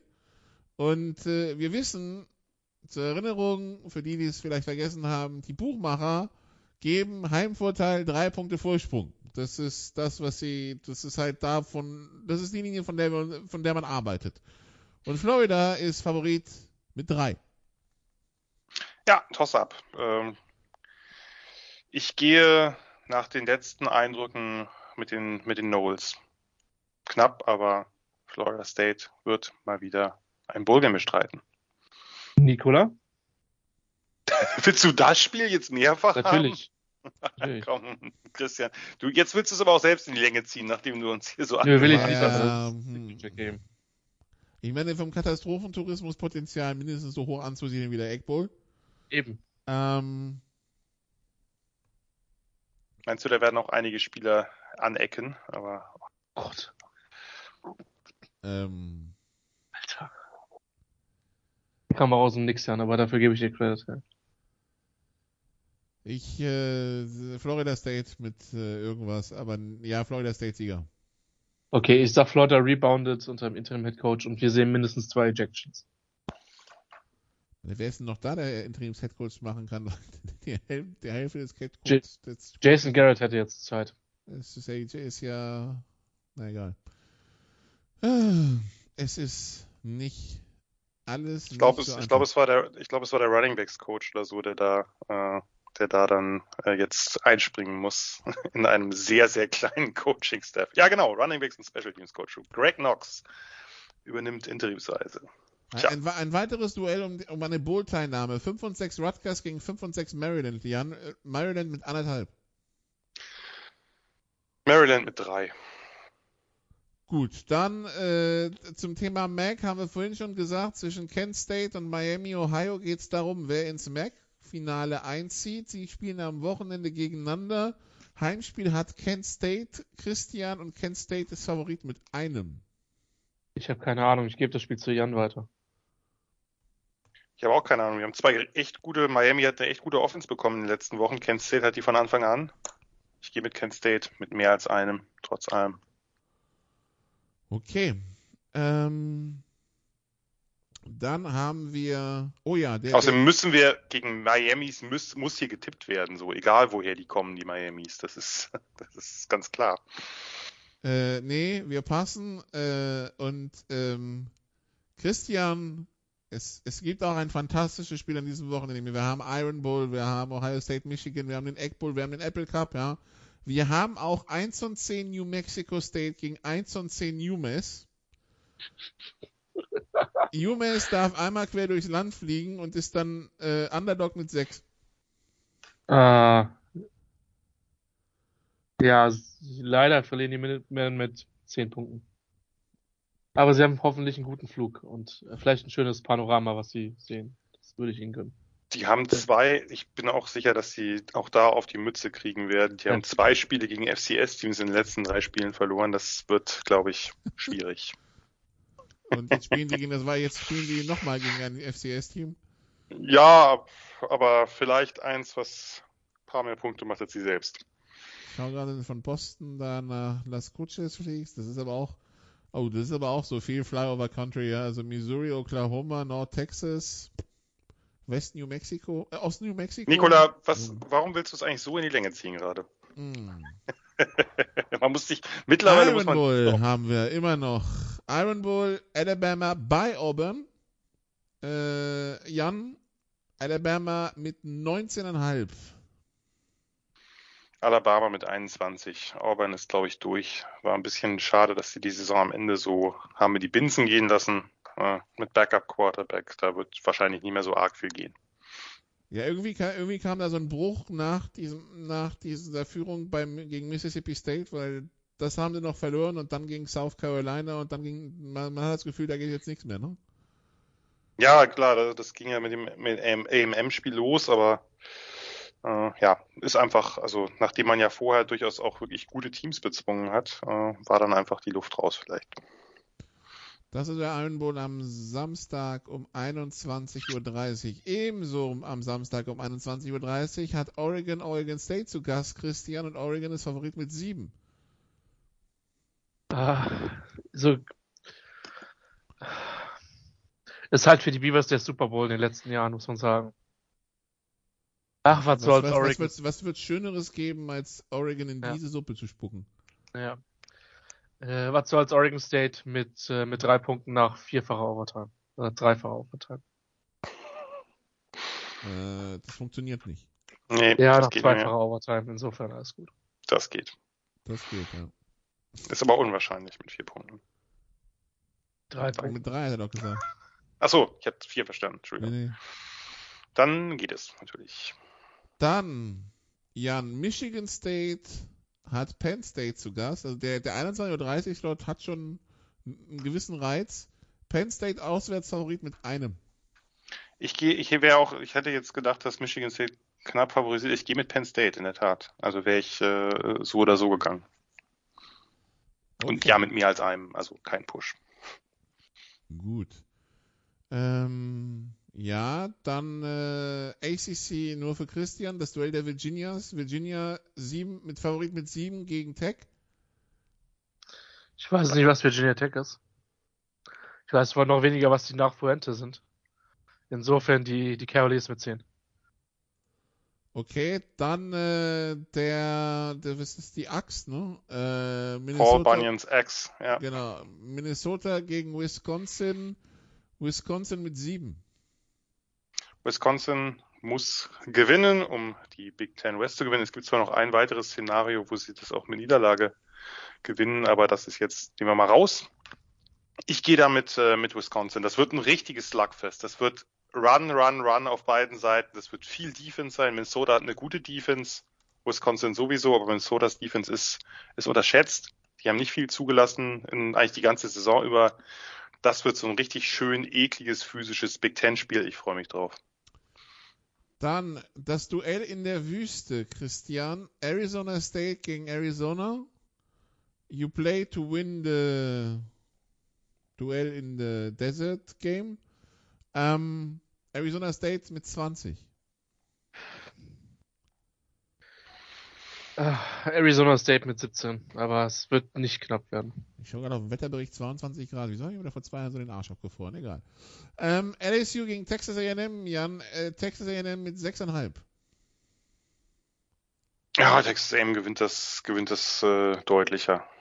Da gehe ich von aus mit 10, 13. LSU ist tough, die spielt noch weiterhin tough und gerade in der Defense auch echt viel, äh, wirklich mit viel Herz, aber das gewinnt A&M. Gut, Bedlam, Christian. Oklahoma State gegen Oklahoma. Eh bei Oklahoma State. Oklahoma State Favorit mit 4. Krass. Krass, dass die Buchmacher das tatsächlich so sehen. Ah, Oklahoma State beim Touchdown. Over Oh, under hasse- 50. 50? Mhm. Ja, ist nicht so wie sonst. Ich würde das, ich würde tatsächlich auch aufs Under gehen, ehrlich 150, gesagt. ja. Ich würde echt aufs Under gehen. Also irgendwie sowas in der Preisrange. 28, 21. Ja, so vielleicht sogar noch einen Tacken tiefer, aber das, was du gesagt hast, ist schon okay. Aber ja, ich gebe den Cowboys tatsächlich. Ich glaube, die sind kompletter. Aber das Badland kann viel passieren so, ne? Was mit dem Rest von euch zwei? Okay, State. Ja, Ich gehe mit, ich gehe mit Oklahoma. okay. Ich äh, habe so viele Jahre schon erlebt, wo Oklahoma State nah dran war, wo sie genau dieses eine Spiel noch hätten gewinnen müssen, um irgendwas zu reißen und sie haben es immer nicht hinbekommen. Ja gut, dann versemmeln sie es halt im Big 12 Championship Game, ne? Aber Ja, gut, aber da- das trotzdem ist für mich Oklahoma einfach der, also ich würde sogar Okie State trotz Mike Gandhi wünschen, ähm, aber nee, weil ich, also ich mag das Team halt, halt gern. Okay, State Aber- hat in den letzten drei, vier Spielen 3-3, 17 und 0 Gegenpunkte, ne? Ich weiß. Ja, wie hat, hatte ich gerade vorhin erwähnt. 23 Gegenpunkte in vier, vier Spielen. Dennoch, Oklahoma gewinnt es knapp, weil irgendwie, irgendwie wirken sie es wie, wie, wie letztes Jahr und wie äh, das ein oder andere Mal äh, etwas länger her, dass sie sich dann doch irgendwie wieder Richtung Big 12 Championship Game wirken und es wäre irgendwie dann doch passend. Vielleicht gewinnt ja Oklahoma die Big 12 und Clemson die ACC und dann können wir gar nicht so über so eine überraschende Saison sprechen. Gut, dann Syracuse gegen Pittsburgh, Christian. Äh, nee, wen hatten wir? Nee, wir hatten gerade, äh, Jan ist jetzt dran. Syracuse gegen Pittsburgh. Pittsburgh im Dom, Favorit mit 13. Gib mir Pittsburgh mit 17, aber eigentlich finde ich, sind das Spiele, die muss Christian haben, egal wer dran ist. Ja, aber Ja. Das, das, das, da kommt der Palmetto, deshalb kommt ja jetzt der Palmetto Bowl. Ja, aber das ist nicht ganz so, Christian. Doch, Christian, Christian, Christian ACC. ist voll South Car Bundesstaat South Carolina. Das stimmt. Der, das der stimmt will da seit anderthalb Jahren hin, deshalb, also es gibt nichts Besseres, als ihn in den Palmetto Bowl reiß mal keine offenen Wunden auf, Mann, ey. South Carolina gegen Clemson, Clemson mit 11,5. Äh, Shane Beamer gewinnt das direkt und wird danach als neuer Headcoach von Virginia Tech vorgestellt. Gut, dann Jan Stanford gegen Notre Dame. Notre Dame mit 19. Notre Dame höher. Das, äh, Stanford ist momentan echt eine Zumutung. Kann man nicht anders sagen. A apropos Zumutung, äh, Christian USC gegen BYU. BYU mit 7. Was? Sieben. 7. Over Wo ist under das Spiel? 64,5 im Kolosseum. Gib mir BYU mit 21. Oh. Ich glaube, dass sie wirklich deutlich besser sind als USC. Das ist jetzt nicht irgendwie nur Gehater, aber Ja. Letztes Jahr haben sie gewonnen, ne? ich weiß nicht, aber ich, also, Ah, nee, letztes Jahr kann nächstes Jahr, die- nee, das Jahr davor müssen sie gewonnen haben. Letztes Letztes Jahr Jahr Pech haben sie ja alles rausgeschmissen. Ja, weißt du, ich stehe an dem Sonntagmorgen in den Bahn, am Bahnhof in Montabaur und schaue auf die, schaue auf die Scores aus der Nacht und sehe halt dieses und UCLA Score und dann habe ich ein bisschen den Glauben an die Welt verloren, aber gut. Ja, äh, apropos UCLA, UCLA gegen Callian, UCLA mit 7. UCLA mit mehr als sieben. Das ist dann übrigens das letzte Spiel am, in, am Samstagnacht um halb fünf. Ähm, Super. für die, die bis dahin nicht genug Football bekommen haben und nicht genug äh, vielleicht überschaubar guten Football, aber ja. Also, Ja. das Oder anderweitige Schmerzen. oder an anderweitige Schmerzen. Gut, das also, das also Thanksgiving und die Rival Week. Das war's von den Sofa Quarterbacks College Football für diese Woche. Mehr Sport gibt's am Donnerstag in der Big Show. Äh, mehr Sport dann natürlich auch am Sonntag. Ähm, ich weiß nicht, Christian, weißt du schon, was du kommentierst? Ich bin an diesem Sonntag nochmal tatsächlich äh, nicht dabei, aber dann fast, also relativ, wenn das alles so dabei bleibt, ähm, man weiß ja nicht, wie sich gewisse Dinge entwickeln, relativ häufig dann in den letzten Wochen. Gut, okay. Dann, äh, ja, und dann, äh, dann äh, lassen wir Thanksgiving einfach so durchrauschen, ähm, werden Truthahn und sonstiges in Massen konsumieren und wenn wir am, nächste Woche nicht geplatzt sind, dann werden wir das auch besprechen, was da geschehen ist, wie die Championship Games aussehen, welche Konsequenzen das auf das Playoff-Rennen hat. Danke Jan, danke Christian, danke liebe Zuhörer. Bis zum nächsten Mal. Tschüss. You did what you had to do and you won the game. Das waren die Sofa Quarterbacks mit der Extravaganza zur National Football League auf sportradio360.de. Wenn Sie Fragen, Anmerkungen, Gegenbeispiele haben, schreiben Sie uns entweder auf unserer Facebook-Seite über unseren Twitter-Account at sportradio360 oder direkt an steilpass at sportradio360.de. Great job, guys! Und versäumen Sie nicht unsere nächste Big Show, jeden Donnerstag neu auf www.sportradio360.de. One day at a time. Keep getting better as a football team, and we'll see what happens.